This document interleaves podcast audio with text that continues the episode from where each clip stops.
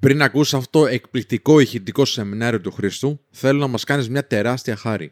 Για να ανέβουμε ακόμη πιο ψηλά στις ακροαματικότητες του Apple Podcast, ανοίγεις την εφαρμογή, πας εκεί πέρα που λέει review, γράφεις ένα θετικό σχόλιο, πατάς αποστολή και βάζεις και 5 αστέρια.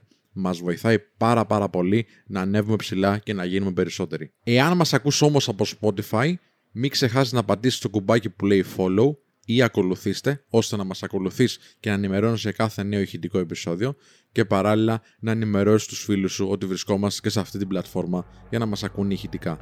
Να είσαι καλά.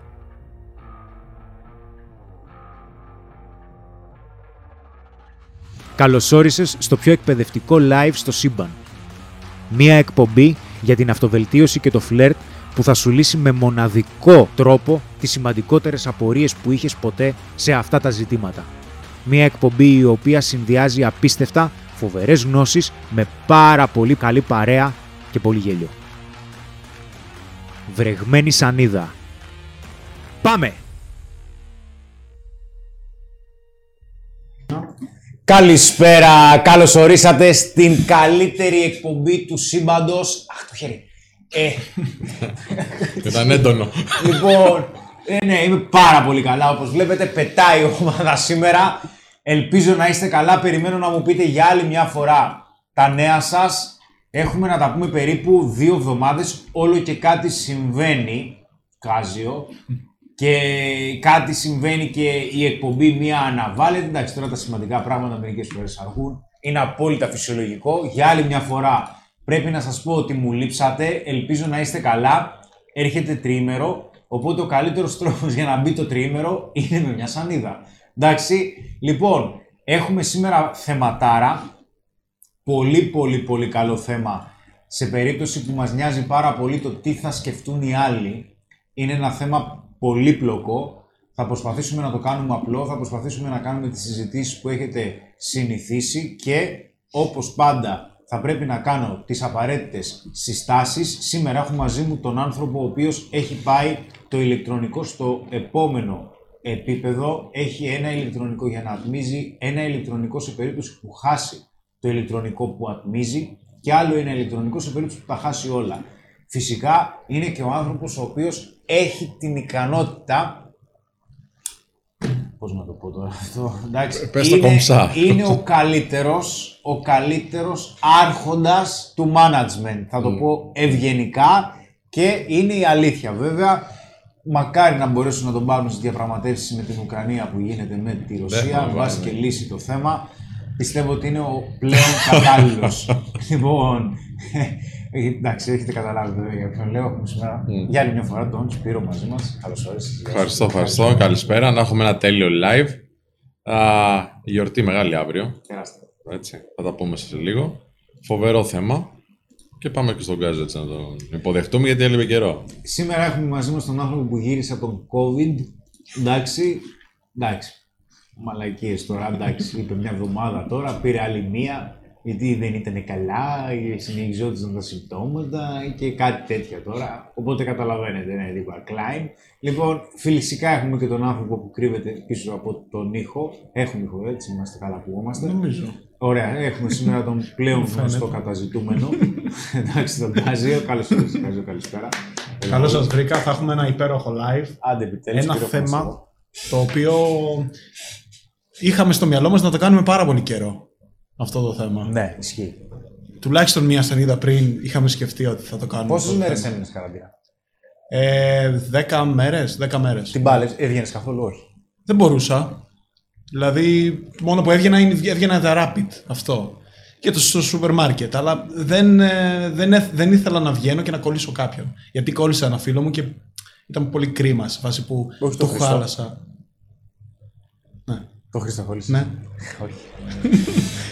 Και του χάλασα λίγο τη φάση, οπότε λίγο με μισή, αλλά θα το περάσει. Εντάξει, το περάσει ελαφριά. Μακάρι να το περάσει ελαφριά. Ωραία. Οκ. Τι λέει ο κόσμος, τι κάνετε, πώς είστε? Αρχικά να πούμε ότι έχουμε κι άλλον με COVID, που είναι μέσα στο live τώρα. Επίσημο Ρωμαλή, σαν και εμένα. Ο κύριος Κίτζιος, ο Κωνσταντίνος. Άντε. Ναι. Όχι. Ακόμα μέσα. 2 εβδομάδες. Δεν έχει βγει ο άνθρωπος. Κύριος Κωνσταντίνος, The Generation, εδώ και Μος βέβαια, άντε, δικός μας άνθρωπος. Πού είσαι ρε βέβαια, μας έβρεπε. Αγαπητός. Άντε βρε βέβαια, μας έλειψες. Άντε να έρθεις, περιμένουμε πώς και πώς, να σε δούμε. Έλα Κάζιο παιχτάρα λέει, μπίπ τον COVID. Παιδιά περαστικά και στους δύο. Αλέξανδρος Σταματίου, καλησπέρα λέει στην καλύτερη τριάδα του σύμπαντος. Απόψε λέει παίζει Men of Style και αύριο παπαφλές σας. Γίναμε λέει, Ράγναρος. 2 χρόνια πριν είχατε κάνει το πρώτο σας live 25 Μαρτίου. Αλήθεια. Δεν νομίζω. Όχι. Δεν θυμάμαι κάτι τέτοιο. Αλήθεια τώρα. Το πρώτο live γενικότερα την πρώτη σανίδα. Μας έκαψε τώρα, Δεν ξέρω. Κοίτα τώρα τι είπαν. Ναι, να το δούμε. Όποιος μπορεί να το ψάξει, ας μας πει, παιδιά. Σαν να ακούγονται παράστα, λέει ο Φώτης Γκόγκος. Καλά τώρα. Εντάξει, αυτό έλειπε, να μην έχουμε πρόβλημα. Άσε μας. Εδώ τώρα, όταν είναι υγιής, δεν τα κάνει χάλια. Με COVID δεν θα τα έκανε. Δηλαδή, εκπλήσεις τώρα, δηλαδή, εντάξει. Λοιπόν, καλησπέρα, λέει στην παρέα από το ζεστό 17 βαθμών Κελσίου Αμβούργο. Δεν θα κάτσω πολύ, μιας και έχω διάβασμα. Ο Ασακούρα έχει διάβασμα για τους φυτικούς σπόρους. Δηλαδή, εντάξει, θα πας να διαβάσεις φυτικούς σπόρους και θα κάνεις εδώ σανίδα μαζί μας. Τι να πω. Καλησπέρα παρόλα αυτά. Φυτικούς σπόρους. Ο Μάρλι λέει καλησπέρα από Τζαμάικα, παλικαριά. Έλα, αγόρι μου. Λοιπόν. Εν τω μεταξύ, λέει, είναι η πρώτη φορά που σας βλέπω live και σας βλέπω και από το γυμναστήριο ο Μάρκος Πρίφτης. Ωραίος. Πότε θα ξανά έχει απλές κουβέντες. Παιδιά, τελείωσε η σεζόν. Συζητάμε, θα δούμε τώρα. Θα σας πούμε. Από εδώ θα σας πούμε. Τζάκι πήρες COVID και την καλύτερη παρέα, λέει ο Τζορτ Τσάμπε. Έτσι. Πάνος Γκρις, καλησπέρα σε όλο το Men of Style. Καλησπέρα. Η πρώτη σανίδα έγινε 4 Απριλίου, λέει ο Black Jack. Ωραία, πολύ σωστά. Μήπως εννοούσε το γενικά το live. Μπορεί το πρώτο live. Το πρώτο live ήταν απλά και ανδρικά σε καραντίνα. Τότε που το χρειάζονταν ο κόσμος περισσότερο. Και θέλαμε παρέα όλοι. Χριστάρα λέει πώς να γίνω καλύτερος στο close range στην πυγμαχία. Της τρώω πολύ από κοντά. Ο Γιώργος. Είσαι ανοιχτός τότε. Είσαι ανοιχτός. Mm-hmm. Και μην ξεχνάς πώς θα πιέζεις τον αντίπαλο. Γιατί ο κάθε αντίπαλος έχει αδύνατα σημεία. Υπάρχουν κάποιοι, για παράδειγμα, που όταν αρχίζει και τους χτυπάς στο σώμα πηγαίνουν πίσω. Ή υπάρχει περίπτωση, ας πούμε, αν είσαι πολύ κοντά, θα πρέπει να μοιράζεις τα χτυπήματα πάνω-κάτω, που αυτό δεν είναι πλέον, εντάξει, δεν είναι πολύ άγνωστο, αλλά μην ξεχνάς ότι μετράει πολύ να μπορείς και να μειώνεις και την ορατότητα του αντιπάλου. Δηλαδή, το κεφάλι σου θα πρέπει να σπρώχνει το σαγόνι του, με όμορφο τρόπο, έτσι. Να μην βλέπει πολλά-πολλά, ή με τα γάντια σου. Εντάξει, θα προσπαθείς να του ανοίγεις τα χέρια για να περνάς έξτρα χτυπήματα. Η κοντινή είναι πάλι. Ο καλύτερος γκράμπλερ που βγήκε ever στην πυγμαχία είναι Ρομπέρτο Ντουράν και ο τεράστιος ο Τσάβες. Ο Χούλιο Σέζαρ, έτσι, όχι ο γιος. Ο γιος είναι παλτό τελείως. Άντε γεια. Ήθελα να ξέρω γιατί δεν πήγε να κάνει πινκ-πονγκ αυτός ο τύπος. Ό,τι να είναι. Αλλά αυτοί οι δύο είναι, κατά τη γνώμη μου, έτσι, οι καλύτεροι γκράμπλερ που βγήκαν ποτέ στην ιστορία. Δηλαδή σε κουράζανε πάρα πολύ στην κοντινή. Και ο Ντουράν, καλά, θρύλος, έτσι, εντάξει, τώρα τι να λέμε για τον Ρομπέρτο Ντουράν. Hands of Stone. Και ο Χούλιο Σέζαρ. Δες τους να δεις πώς παίζανε στην κοντινή. Αλλά θέλει αντοχή πολύ η κοντινή, άμα θέλεις να περάσεις πολλά χτυπήματα, έτσι, για να τον κουράσει τον άλλο. Ο Δημήτρης Βεργάκης είναι εδώ, ο Λίρα FM, ο οικοδεσπότης μας εκεί στο ραδιόφωνο. Έλα, λοιπόν, καλώς όρισες. Πίνω τα δώρα σου, να ξέρεις τώρα αυτή τη στιγμή εδώ. Το δωράκι σου πίνω. Δημήτρης, ευχαριστούμε πάρα πολύ. Λίρα FM, παιδιά. Ο κριτικός σταθμός στην Αθήνα. Εκπομπάρα κάναμε με τα παιδιά. Κάναμε πολύ καλή εκπομπή. Να τη βγάλουμε, την έχουμε βιντεοσκοπήσει. Θα τη βγάλουμε κάποια στιγμή. Εκπομπάρα. Η Κατερίνα λέει, αυτό πρέπει να το πω, αρχικά καλησπέρα και φιλιά στο Σπύρο, αλλά και σε εσάς παιδιά, εντάξει. Ευχαριστούμε, Κατερίνα. Κάτι μπαν. Τι. Βγάλτε. Ναι, βγες live. Βγάλτε το live. Ελευθερία λέει, πιο ωραία ξεκούραση για πέμπτη βράδυ. Τι, σήμερα έχει ξύλο, όμως δεν έχει ξεκούραση. Τι ξύλο έχει, έχει αγώνα. Όχι, δεν θα πεις κάτι το οποίο θα σου πει. Με συγχωρείτε, παιδιά, είμαι λίγο κουρασμένος. Είναι, λέει, στη Σόλνος, στα γραφεία σας. Είναι κοντά στη Σόλνος, στη γωνία. Είναι Κολέτη και Ποτάση. Στη γωνία, παιδιά. Κολέτη. Είναι ο πεζόδρομος παράλληλη της Σόλνος. Σωστά. Μόλις τελείωσα προπόνηση, σακό, πλακώθηκα φαγητό και σας χαζεύω να είστε καλά. Πολύ ξύλο ρε παιδιά σήμερα. Μπράβο, έτσι. Τέτοια θέλω να ακούω. Σάκος, έτσι. Λέει λοιπόν ο Ηρακλής εδώ, Χρήστο. Α, καλά. Γράφω σε 1,5 μήνα εξετάσεις για πτυχίο και κανονικά τώρα θα έπρεπε να διαβάζω, αλλά έχεις Σανίδα. Ναι. Τα χαιρετίσματά μου. Πολύ καλά κάνει, πολύ καλή επιλογή. Μπράβο, φιλιά. Μου έχει γίνει η αυτοβελτίωση και η οικογενειακή υπόθεση. Σε ευχαριστούμε για την βοήθεια, λέει ο Μύρωνας. Να σε καλά, λοιπόν. Α, λέει δυνατές καλησπέρες. Ελπίζω να γνωριστούμε από κοντά μια μέρα. Τον τελευταίο καιρό που σας ακούω, έχω πάρει πολύ σημαντική βοήθεια. Έχετε βρεθεί με τη μητέρα μου. Λέει, είχε έρθει από εδώ μάλλον. Πολύ ωραία. Ωραία πράγματα. Τι να πούμε για τον Κέβιν Ντουράντ. Μάγκες, φέρετε και Σύφου Τζορτ σε εκπομπή κάποια στιγμή. Πώς τον έχουμε φέρει τον Σύφου Τζορτ. Είναι η τελευταία εκπομπή του Απλά και Ανδρικά την προηγούμενη σεζόν. Σύφου Τζορτ. Και έχει πήγε πολύ καλά. Και έχουμε κάνει και σεμινάριο με τον Σύφου. Εδώ πέρα, στο Men of Style μέσα. Τρεις. Εγώ, ο Λοΐζου και ο Σύφου. Κάναμε ένα φοβερό σεμινάριο. Άμα δεις δηλαδή τα βιντεάκια του Σύφου Τζορτ τα τελευταία που κάνει κάποιες κινήσεις περίεργες, είναι από εδώ, από αυτό το σεμινάριο. Σήμερα πήρα πτυχίο, λέει ο Γιώργος Αυγερινός, και δεν ξέρετε πόσο χαίρομαι γι' αυτό. Συγχαρητήρια. Μπράβο, ρε φίλε. Μπράβο. Καλή σταδιοδρομία. Μπράβο. Κάνει ο Χρήστος συνεδριές, λέει. Προσωπικές. Βεβαίως, δεν κάνω πια. Ναι. Αλλά άμα θέλεις. Μπορούμε, θα ξεκινήσεις με κάποια από τα προγράμματά μας και από τη στιγμή που μπαίνεις σε κάποια από τα προγράμματά μας έχεις support. Έχεις υποστήριξη. Να πας να πάρεις τηλέφωνο στην γραμματεία και να ζητήσεις να μιλήσεις με κάποιον εκπαιδευτή. Ή μπορείς να ζητήσεις να μιλήσεις μαζί μου. Αλλά θα πρέπει να είσαι σε κάποιο από τα προγράμματα. Γιατί χρειάζεται να υπάρχει μία βάση, τουλάχιστον στο θεωρητικό μας υπόβαθρο. Έτσι. Γι' αυτό. Και γιατί δεν έχω τόσο χρόνο. Διαβάζω, λέει, το διδακτορικό μου και σας ακούω, λέει, ο Dacto Bias. Έλα, παιδιά, πολύ διάβασμα έχει πέσει τώρα. Χαλαρώστε κάτι ένα διάλειμμα. Τι θέμα έχεις στο διδακτορικό, τι κάνεις. Πες μου, ρε, έλα, μίλησε. Προσεγγίζεις διδακτορικού μου. Τώρα έχουμε και κάποιες ερωτήσεις ξεκινάνε, αλλά πριν πάμε στις ερωτήσεις στο θέμα, θα μου πεις εσύ, να πούμε ότι για να βοηθήσετε τη Σανίδα να πάει ακόμα καλύτερα, εντάξει, να φτάσει πέραν του ουρανού, να φτάσει στο σύμπαν μακριά. Δεν σου άρεσε. Εντάξει, αυτό μου ήρθε τώρα. Επειδή λες το σύμπαν τους, είσαι καλύτερη. Να φτάσει στο σύμπαν. Τέλος πάντων, ακούστε, παιδιά. Ακριβώς από κάτω το βίντεο, έτσι όπως το βλέπετε, υπάρχει το κουμπάκι που είναι έτσι. Αυτό είναι το like. Το πατάτε με δύναμη να μείνει μέσα, να γίνει μπλε. Ακριβώς δίπλα υπάρχει το share, διαμοιρασμός, πώς το λένε, κοινοποίηση, ναι. Το πατάτε και αυτό, παίρνετε το link, το στέλνετε στους φίλους σας, το ποστάρετε στα social media σας, στο Facebook, στο Instagram, παντού, για να έρθει κι άλλος κόσμος που είναι έτσι like-minded, είναι σαν και εμάς, και να γίνουμε πολύ μεγάλη παρέα. Και φυσικά μπορείτε να κάνετε story.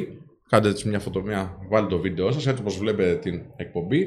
Κάντε ένα story και κάντε tag το Men of Style και θα σας κάνουμε και εμείς share. Επίσης, αν είστε καινούργοι εδώ, πατάτε με δύναμη το κουμπάκι subscribe για να βλέπετε και τα επόμενα βίντεο που βγάζει η ομαδάρα. Χρήστο. Ναι. Πολύ μεγάλο το σημερινό θέμα. Θα προσπαθήσω να το αναλύσουμε λιγάκι όσο πιο απλά γίνεται, γιατί δεν έχει τελειωμό. Και έχει να κάνει με το κατά πόσο ή γιατί μας επηρεάζει τόσο πολύ η άποψη των άλλων. Ακόμα, κοιτάξτε, τώρα πρέπει με τον έναν ή με τον άλλο τρόπο να δεσμευτούμε. Εντάξει, όχι μεταξύ μας, αλλά θέλουμε και κατά πάσα πιθανότητα θα ετοιμάσουμε από το Μάιο και μετά να κάνουμε ένα διήμερο workshop με το Σπύρο. Θα είναι ένα workshop το οποίο είναι τούμπανο, το δουλεύουμε καιρό, λογικά θα είναι διήμερο. Ο Σπύρος θα μιλήσει για το κομμάτι το οποίο είναι κορυφή, που έχει να κάνει με τα εργασιακά, με τα επαγγελματικά. Εντάξει, και δεν το λέω τώρα αυτό ούτε για να διαφημίσω ούτε τίποτα. Το πιστεύω πραγματικά. Προφανώς εγώ θα κάνω ένα κομμάτι που έχει να κάνει με την αυτοβελτίωση. Δεν σας λέμε τίτλους ακόμα. Βέβαια θα το αναφέρουμε, θα το παρουσιάσουμε αρκετές φορές, θα το πούμε και άλλες φορές σε live. Η δική μου η προσέγγιση σε αυτό το workshop που θα κάνουμε, την ημερίδα κάπως, να το πούμε έτσι, έχει να κάνει με το ότι όταν σε νοιάζει τόσο πολύ τι μπορεί να σκεφτούν οι άλλοι, ουσιαστικά με τον έναν ή με τον άλλο τρόπο αναζητάμε ένα είδος αποδοχή. Και αυτό δεν είναι κακό. Γιατί το σεμινάριο που θέλω, που θα ξεκινήσει έτσι, θα έχει να κάνει με το ότι υπάρχει μια τεράστια διαφορά ανάμεσα στο να είσαι αυθεντικά καλός και στο να είσαι αναγκαστικά καλός. Να είσαι αναγκαστικά καλός σημαίνει ότι η ανάγκη που έχουμε, που είναι ανθρώπινη επιθυμία για να μας αποδέχονται οι άλλοι, είναι κάτι απόλυτα φυσιολογικό. Αλλά όταν αυτό γίνεται καθοριστική ανάγκη στη ζωή μας, δηλαδή πρέπει απαραίτητα να πάρουμε την αποδοχή των άλλων, τότε αυτό γίνεται υπερβολικά καταπιεστικό. Μας πιέζει πολύ, με αποτέλεσμα να μην είμαστε αυθεντικοί.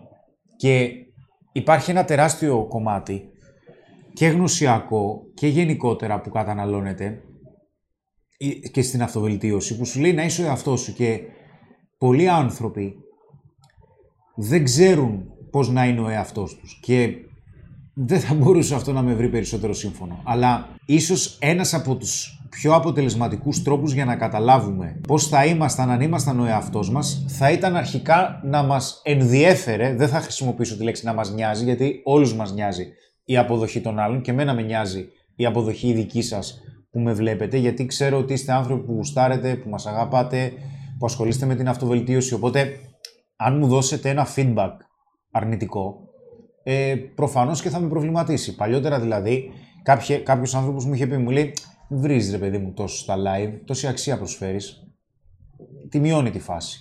Και το κράτησα.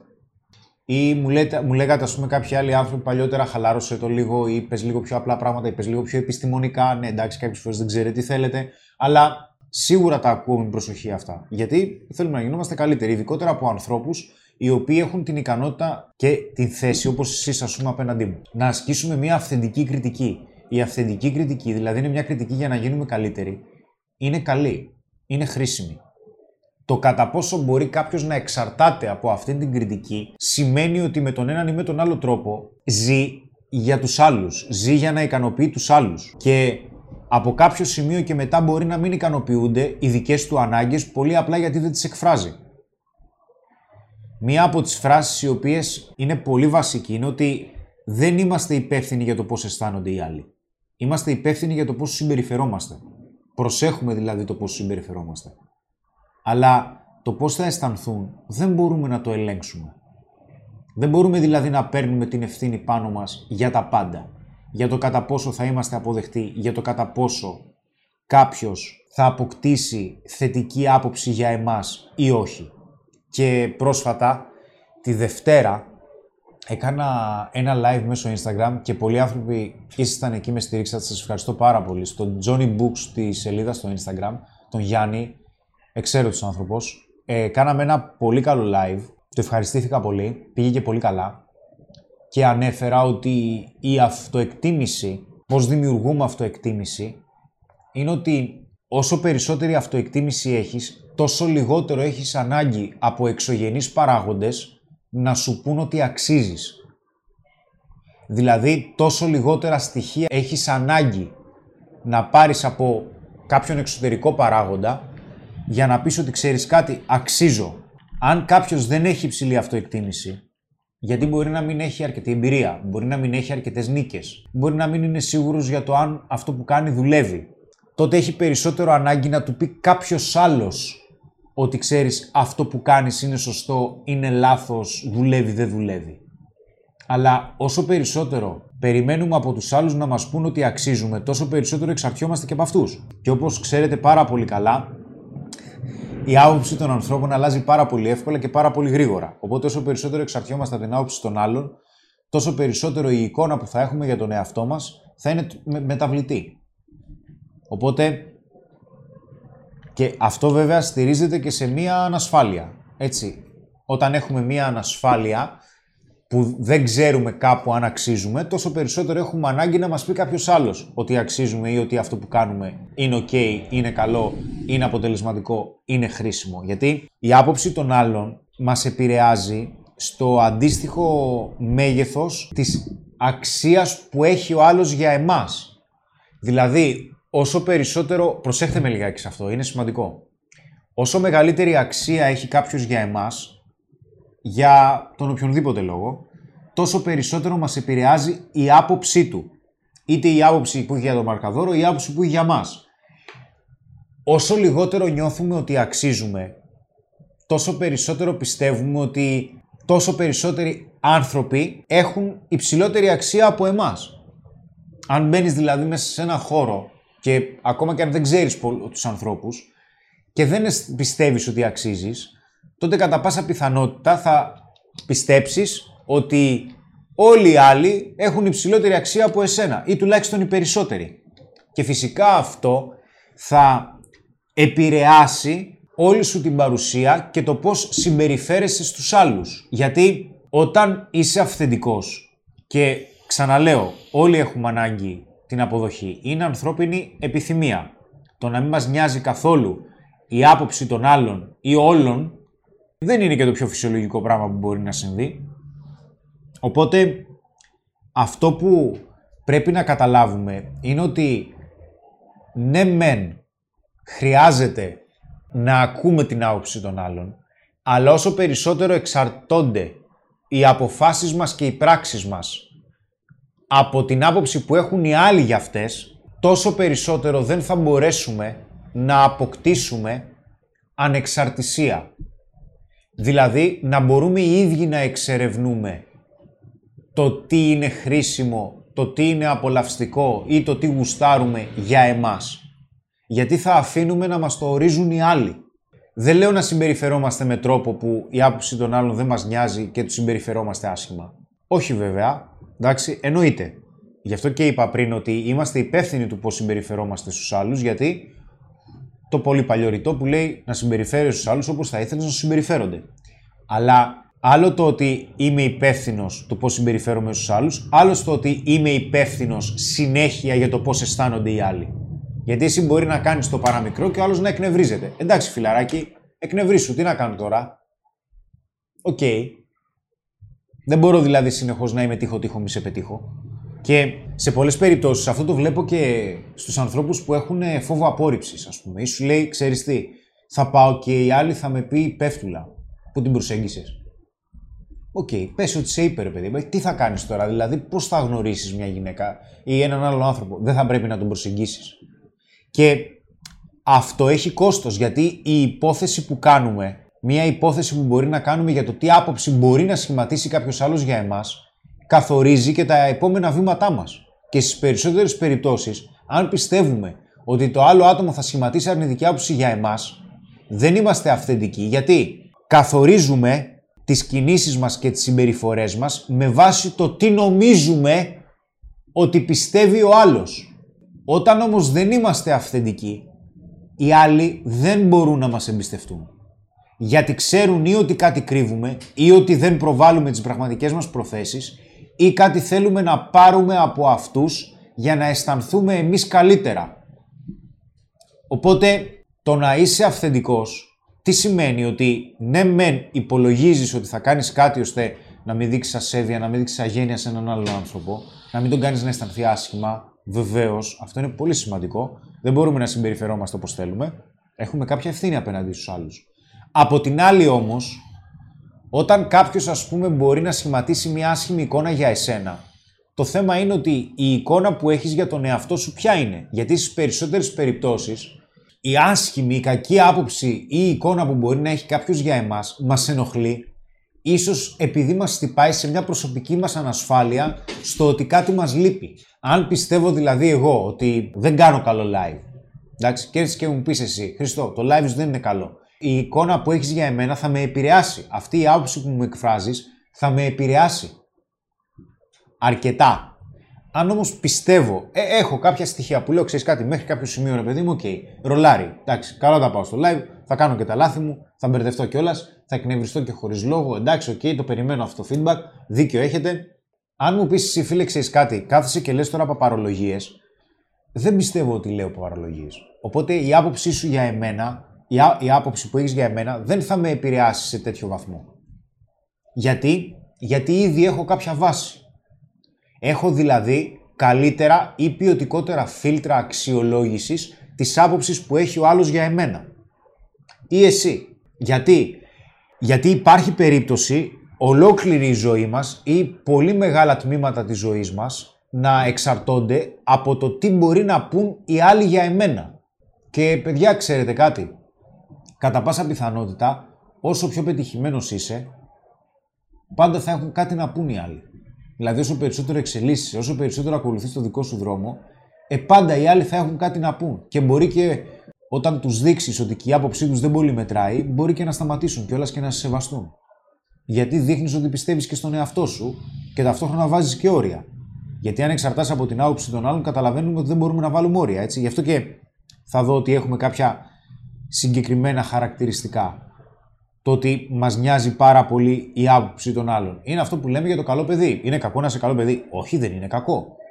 Αλλά αν είσαι καλό παιδί μόνο και μόνο για να μην εκνευριστούν οι άλλοι, που θα τα δούμε σε λίγο, ή για να μην σχηματίσουν οι άλλοι άσχημη άποψη για εσένα, τότε δεν είσαι καλό παιδί. Προσποιείσαι ότι είσαι καλό παιδί για να μην έχεις κόντρες. Άλλο το ένα, άλλο το άλλο. Αυτό δεν σημαίνει ότι είσαι εαυτός σου. Κρατήστε το αυτό, θα πω κι άλλα. Έλα, Σπύρο. Και χλάζα λέει, και χλάζα. Καλησπέρα, ένα μεγάλο ευχαριστώ στον Χρήστο, αφού μετά το βίντεο κάντα όλα που δεν το λέω γιατί δεν ξέρω τι θα κάνει ο αλγόριθμος, ναι. Με βοήθησε να πάρω μια δύσκολη απόφαση. Μόνο τα κάνω όλα. Να παραιτηθώ από τη δουλειά μου, να σεβαστώ εμένα και να γεννήσω κάτι καλύτερο. Μπράβο, φίλε. Συγχαρητήρια. Να καλείς τη διαδρομία σου, ό,τι κάνεις. Λέει εδώ η Έμα. Η αυτοεκτίμηση δεν κλονίζεται. Ρωτάει. Αν π.χ. για χρόνια έχουμε νίκες, αλλά και όλα όσα χτίζουν αυτοεκτίμηση και για ένα μεγάλο χρονικό διάστημα διαδέχεται μία αποτυχία μετά την άλλη, πώς θα αντιμετωπίζουμε? Δηλαδή έχει, ας πούμε... Καλώς όρισες στη ζωή μου. Ναι, οκ. Okay. Άμα θέλεις μπορείς να βγεις και live, Έμα. Αρχικά, η ερώτηση είναι πολύ γενική. Ακόμα εξαρτάται και το τι ήττες έχεις, αλλά και το τι νίκες. Τώρα, αν για ένα μεγάλο... για πολύ μεγάλο χρονικό διάστημα αυτή τη στιγμή σε ένα από τα τμήματα της εταιρείας τρώω συνέχεια ήττες. Συνέχεια αποδεικνύεται πόσο ανεπαρκής είμαι. Απλά δεν έχω επιλογή για το αν θα γίνω αρκετός και για το αν θα γίνω χρήσιμος. Πρέπει να γίνω. Για την εταιρεία. Υπάρχουν δηλαδή μερικά κομμάτια που τα χάνω. Δεν μπορώ να τα διαχειριστώ εύκολα. Πρέπει να με βοηθήσει ο Σπύρος. Δεν μπορώ να διαχειριστώ μόνος μου. Είναι πολλά για μένα. Είμαι ανεπαρκής. Και αυτά είναι ήττες. Αλλά η ήττα έχει να κάνει με την αντίληψη. Δεν νομίζω δηλαδή ότι υπάρχει και κάτι άλλο στο τέλος της ημέρας. Ή θα δεις κάτι ως εμπόδιο ή σαν ήττα, ή κάτι θα το δεις ως ευκαιρία. Δεν υπάρχει άλλος τρόπος να δεις κάτι. Ακόμα και από την ήττα θα χρειαστεί να προσπαθήσεις να πάρεις ένα μάθημα. Τόσο απλά. Γιατί μπορεί να σε γονατίσει. Και είναι ok να σε γονατίσει. Είναι ok. Αλλά τώρα, αν για ένα μεγάλο χρονικό διάστημα έχεις αποτυχίες, εξαρτάται τον τομέα. Εγώ σου λέω τώρα σε ένα από τα πιο νευραλγικά τμήματα της εταιρείας, όλο ήττες τρώω. Και μπορεί, ας πούμε, να μην φταίω μόνο εγώ, ρε παιδί. Εντάξει. Να είναι όλης της διοίκησης που έχουμε. Αλλά εντάξει, μέσα μου με τρώει. Αισθάνομαι δηλαδή μια ανεπάρκεια. Λέω, ρε φίλε, πόσο μαλάκας μπορεί να είσαι, ας πούμε. Δηλαδή, τι μπορεί, πόσο σου έχει ξεφύγει η φάση. Γιατί σου ξέφυγε, που το συζητάγαμε με τον Σπύρο της προάλλης. Λοιπόν, αυτό θα χρειαστεί να το διαχειριστώ. Θα χρειαστεί δηλαδή να πω ότι ξέρεις κάτι. Οκ, το αμέσως επόμενο άμεσο βήμα διόρθωσης που μπορώ να κάνω, ποιο είναι? Γιατί δεν έχω άλλη επιλογή. Και στο λέω τώρα δηλαδή στα μεταξύ μας, είναι δεδομένο ότι θα φάω τα μπιφτέκια στο μέλλον. Θα φάω δηλαδή πολύ ήττα στις αλλαγές που θέλουμε να κάνουμε για να βελτιωθούν κάποια πράγματα. Τρελές ήττες θα πέσουν. Και είναι δεδομένο. Αλλά αυτό που με κρατάει είναι ότι προσπαθώ συνεχώς να υπενθυμίζω στον εαυτό μου το τι θέλω. Τι θέλω να καταφέρω. Πόσο σημαντικό είναι αυτό που θέλω να καταφέρω. Για να μπορέσω να συντηρήσω το κίνητρο, να μείνω νηφάλιος και να έχω διάβγεια.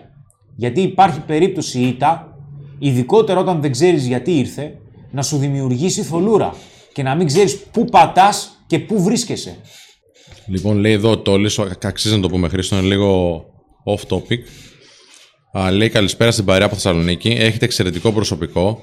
Μίλησα πριν κάποιες μέρες με τον Δημήτρη και με έκανε σαν να τον ήξερα χρόνια. Όσες φορές και να κάλεσα, με βοήθησε στα πλόχερα.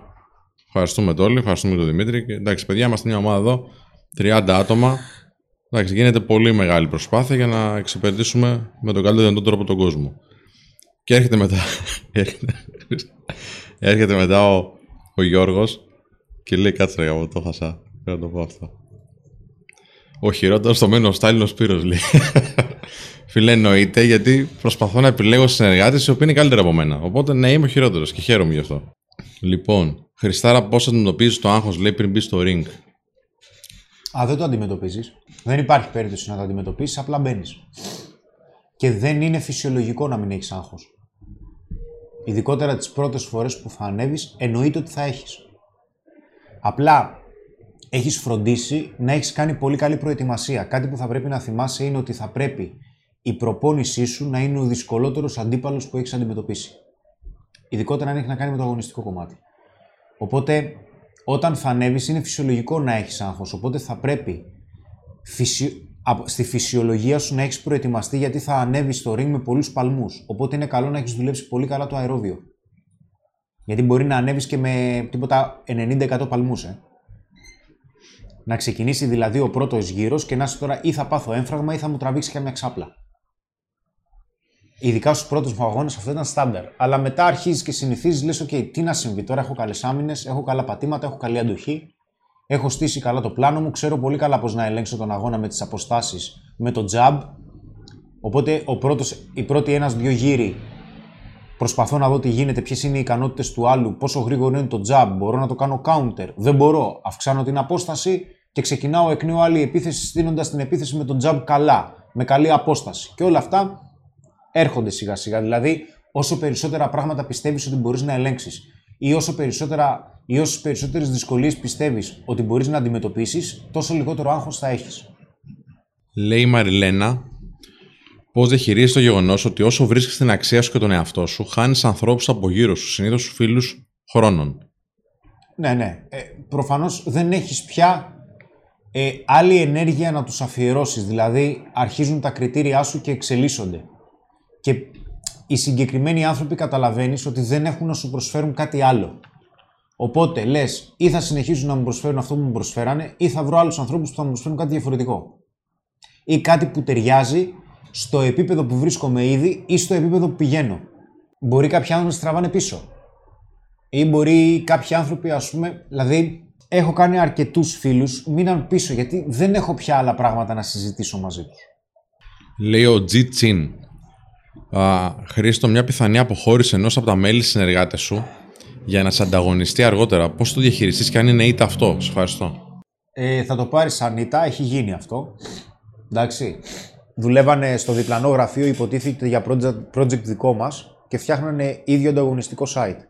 Τέλος πάντων. Το μόνο που μπορείς να κάνεις είναι να ξέρεις ποιες είναι οι δυνάμεις σου και να εξελίσσεις σε συνέχεια.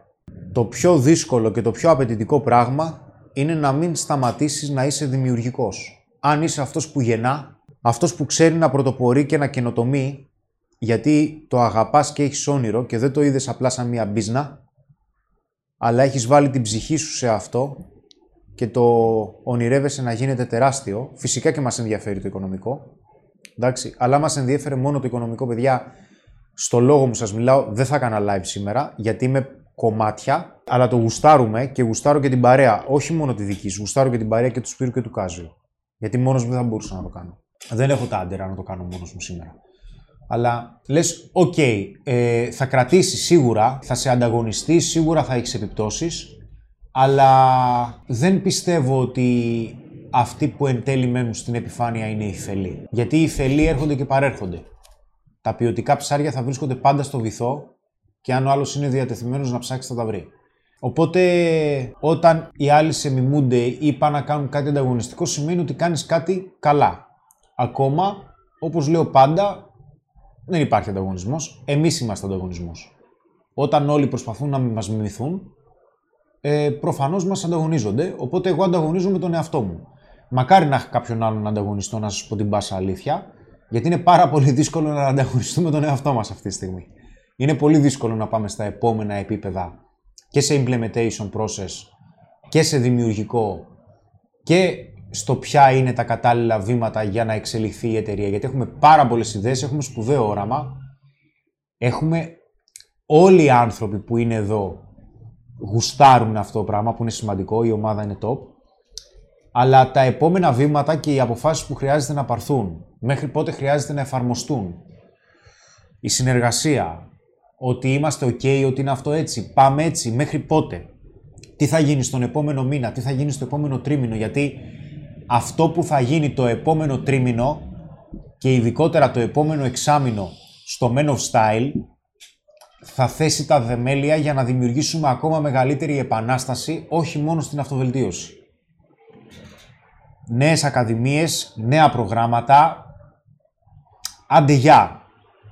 Δηλαδή, για άλλη μια φορά το πηγαίνουμε στο επόμενο επίπεδο. Και πραγματικά το γουστάρουμε απίστευτα, αλλά παιδιά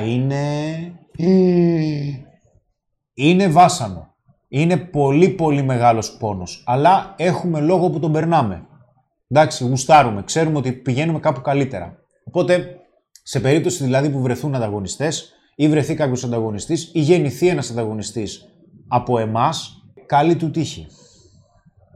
Εδώ δεν μπορούμε εμείς να ανταγωνιστούμε τον εαυτό μας, να μας ανταγωνιστούν οι άλλοι. Εντάξει, τώρα να σου πω, εγώ δεν νομίζω ότι ειδικά στο κομμάτι του dating, φλερτ και ό,τι έχει να κάνει με σχέσεις. Ρε παιδιά, τώρα τι ανταγωνισμός τώρα. Φαντάζομαι ότι αντιλαμβάνεστε τη διαφορά τώρα της δυναμικής. Έτσι. Και στο σύνολο βασικά της αυτοβελτίωσης. Ακόμα και οι ίδιοι άνθρωποι, ας πούμε, που έχουμε πολύ καλές επαφές με πολλούς ανθρώπους που είναι στον τομέα. Αντιλαμβάνονται ότι ξέρεις, και λόγω του ότι μας στηρίζετε εσείς, υπάρχει πάρα πολύ κοινό πίσω από τον brand Men of Style. Και το βλέπουν αυτό οι άνθρωποι. Δεν κρύβεται αυτό το πράγμα. Έτσι.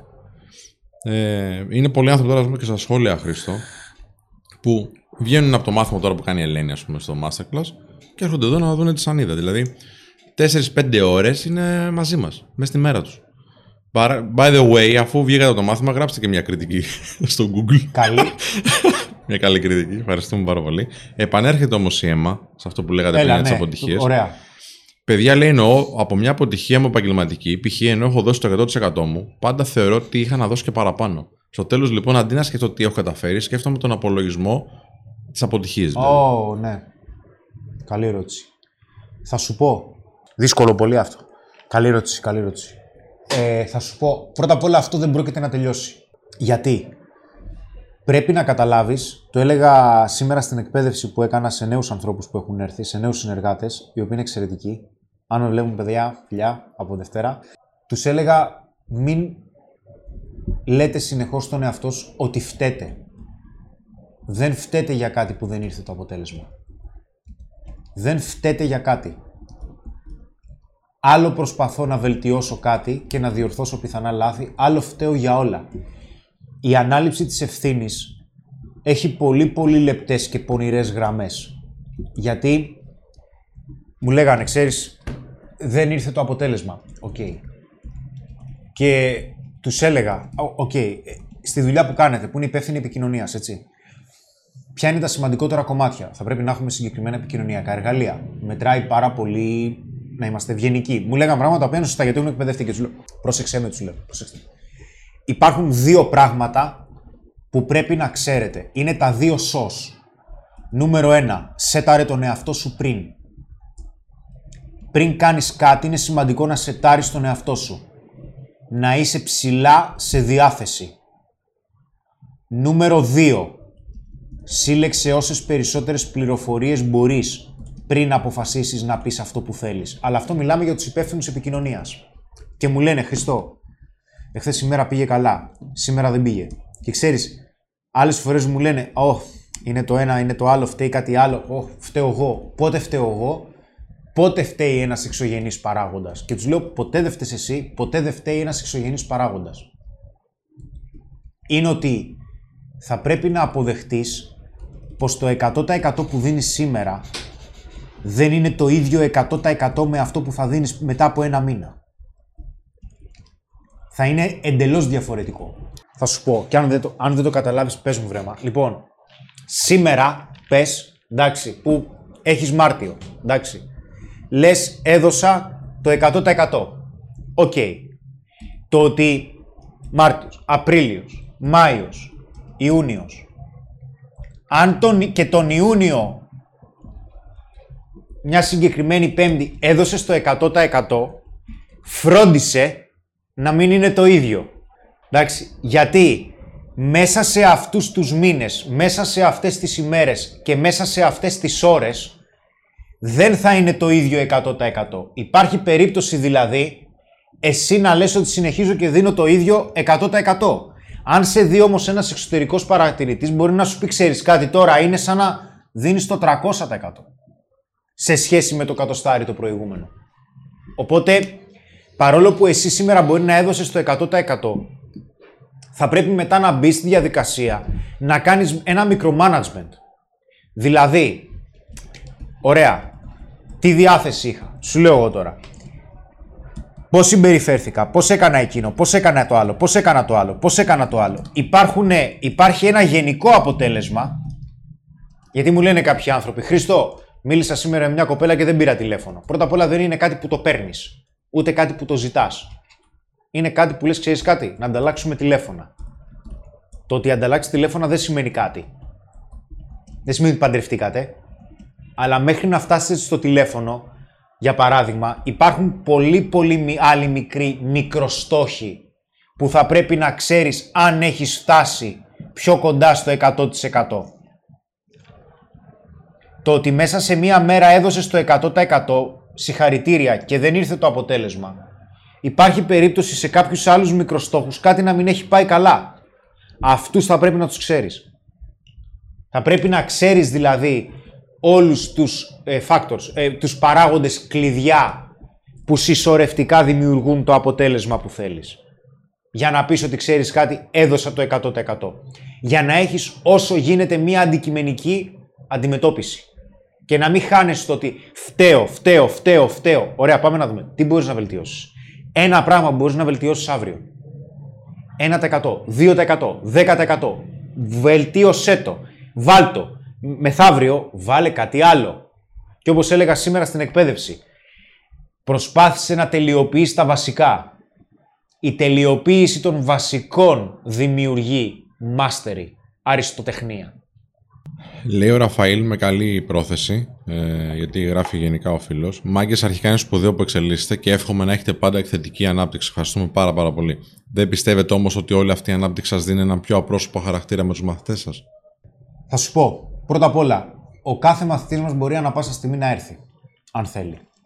Ο κάθε μαθητής μας ανά πάσα στιγμή, αν θέλει, μπορεί να μιλήσει μαζί μας. Αν θέλεις μόνο εγώ να σου κάνω ένα ολόκληρο πρόγραμμα, αυτό δεν γίνεται. Γιατί αν συμβεί κάτι τέτοιο, δεν πρόκειται ποτέ να εξελιχθεί η εταιρεία. Είναι ένα τίμημα.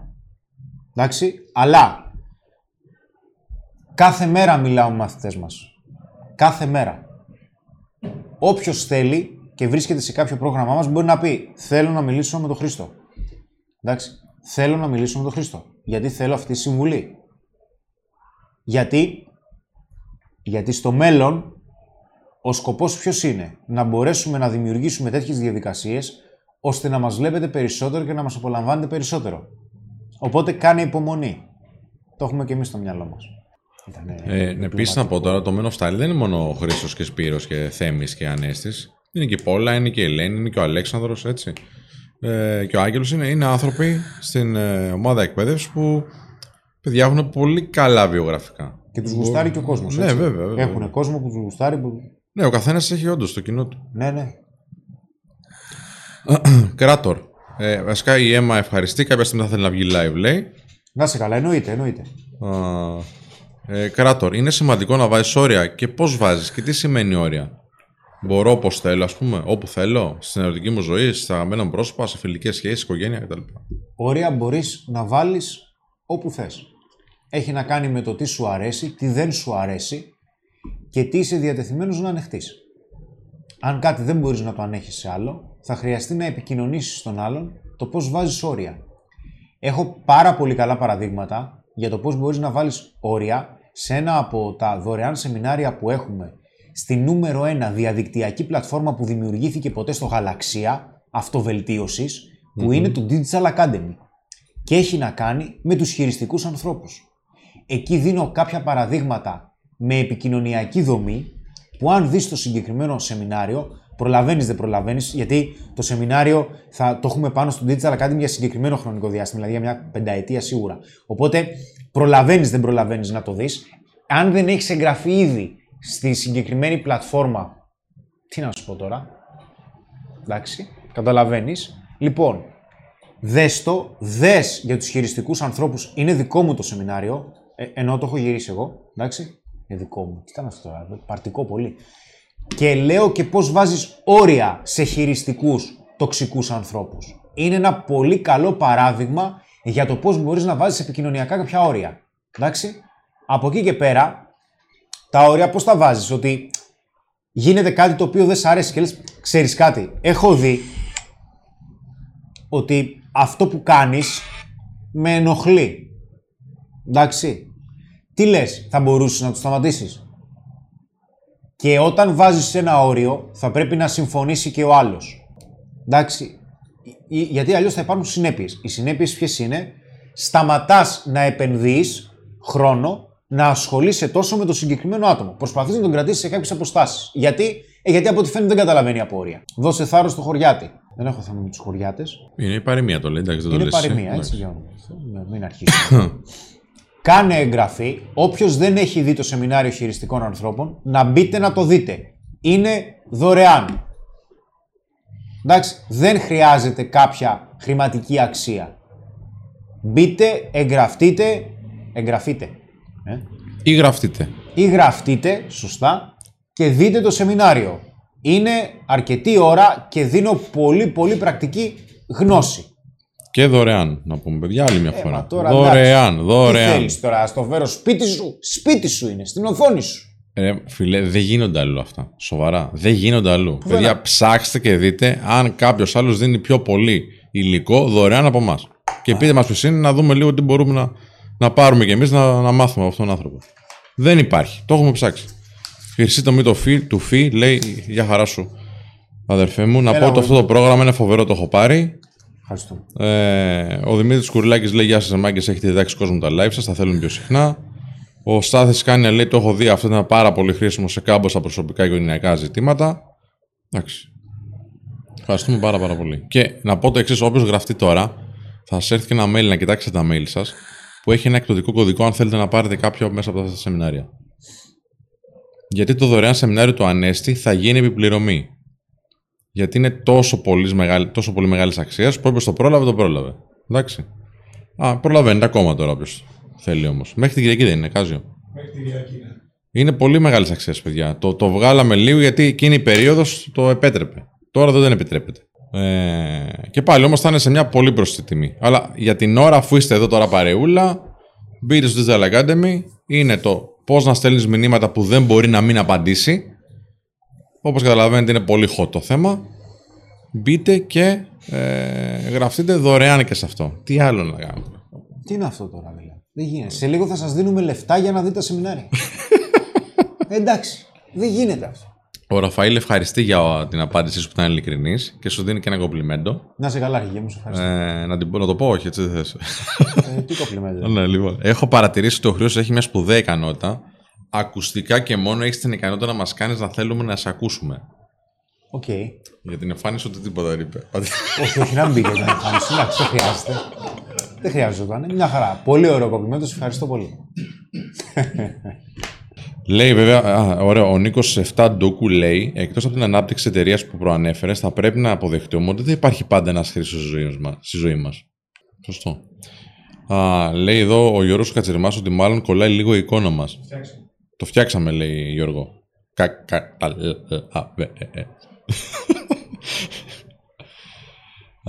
Λέει ο Άλεξ: μερικές φορές θέτοντας όρια μπορεί να σε θεωρήσουν εγωιστή. Πώς εντοπίζετε αυτή η λεπτή γραμμή? SOS κάνει. Θα σου πω, προφανώς και δεν μπορείς να θέσεις όρια αν σκέφτεσαι διάρκως ότι κάποιος άλλος μπορεί να σε θεωρήσει εγωιστή. Το καταλαβαίνεις αυτό, έτσι? Είναι το θέμα το οποίο αναφέρουμε σήμερα. Δεν μπορεί κάποιος να βάλει όρια όταν θεωρεί ότι η άποψη των άλλων είναι σημαντικότερη για την άποψη που έχει για τον εαυτό του και για το τι είναι διατεθειμένος να ανεχτεί. Δεν μπορείς να αφήσεις τους άλλους να σου πούνε τι θα ανεχτείς ή όχι. Τι να σου πω, ρε φίλε, τώρα? Δεν μ' αρέσει το ψάρι. Δεν το θέλω. Δεν γίνεται τώρα. Αν μου πεις εσύ ότι το ψάρι κάνει καλό, να! Δεν θα το φάω. Δηλαδή, δεν θέλω, ρε παιδί μου. Δεν γουστάρω. Δεν θα το φάω τώρα για να μείνεις ικανοποιημένος. Χέστηκα. Συγγνώμη κιόλας. Καταλαβες. Θέλεις να μου βάλεις να φάω φακές. Δεν μ' αρέσει. Τι να κάνουμε τώρα? Δεν το θέλω, ρε παιδί μου. Δεν θα το φάω ποτέ. Δεν πάω να στραβώσεις τώρα και να μου κρατάς μούτρα μέχρι να σβήσει ο ήλιος. Δεν με νοιάζει. Δεν θα τις φάω. Του λες του άλλου, φιλέ, δεν μ' αρέσει όπως μου μιλάς. Με προσβάλλεις. Σου λέει, σου κάνω πλάκα. Μου κάνεις πλάκα για σένα. Εμένα με προσβάλλεις. Πάμε να το δούμε λίγο, να το φτιάξουμε. Όχι. Μη μου ξαναμιλήσεις. Είσαι βόδι. Τι να κάνουμε τώρα. Που και τα βόδια είναι πανέμορφα και ζώα και πανέξυπνα. Δεν σε προσβάλλει τουλάχιστον. Αυτό που κάνεις με ενοχλεί. Πρέπει να το επικοινωνήσουμε με κάποιο τρόπο. Μπορεί ο άλλος να μην το ξέρει, να μην το καταλαβαίνει, να μας μειώνει χωρίς να το καταλαβαίνει, να αισθανόμαστε άσχημα. Γιατί υπάρχει περίπτωση να συμπεριφέρεται με τρόπο που επειδή εμείς ήμασταν ασφαλείς, γιατί μετά έχουμε να κάνουμε με το ότι η στράβος είναι ο γυαλός, η στραβαρμενίζω. Μπορεί ας πούμε εγώ να είμαι υπερευαίσθητος, μου λέει ο Κάζιο κάτι. Και εγώ είμαι ανασφαλής γι' αυτό. Και λέω, τι είναι αυτό. Ξέρεις κάτι, Κάζιο, αυτό που μου λες με ενοχλεί. Γιατί σε ενοχλεί, ρε φίλε, είναι ψέματα. Δεν ισχύει αυτό που σου λέω. Θα χρειαστεί δηλαδή και εγώ να αξιολογήσω τι γίνεται. Δεν έχει να κάνει με τον εγωισμό.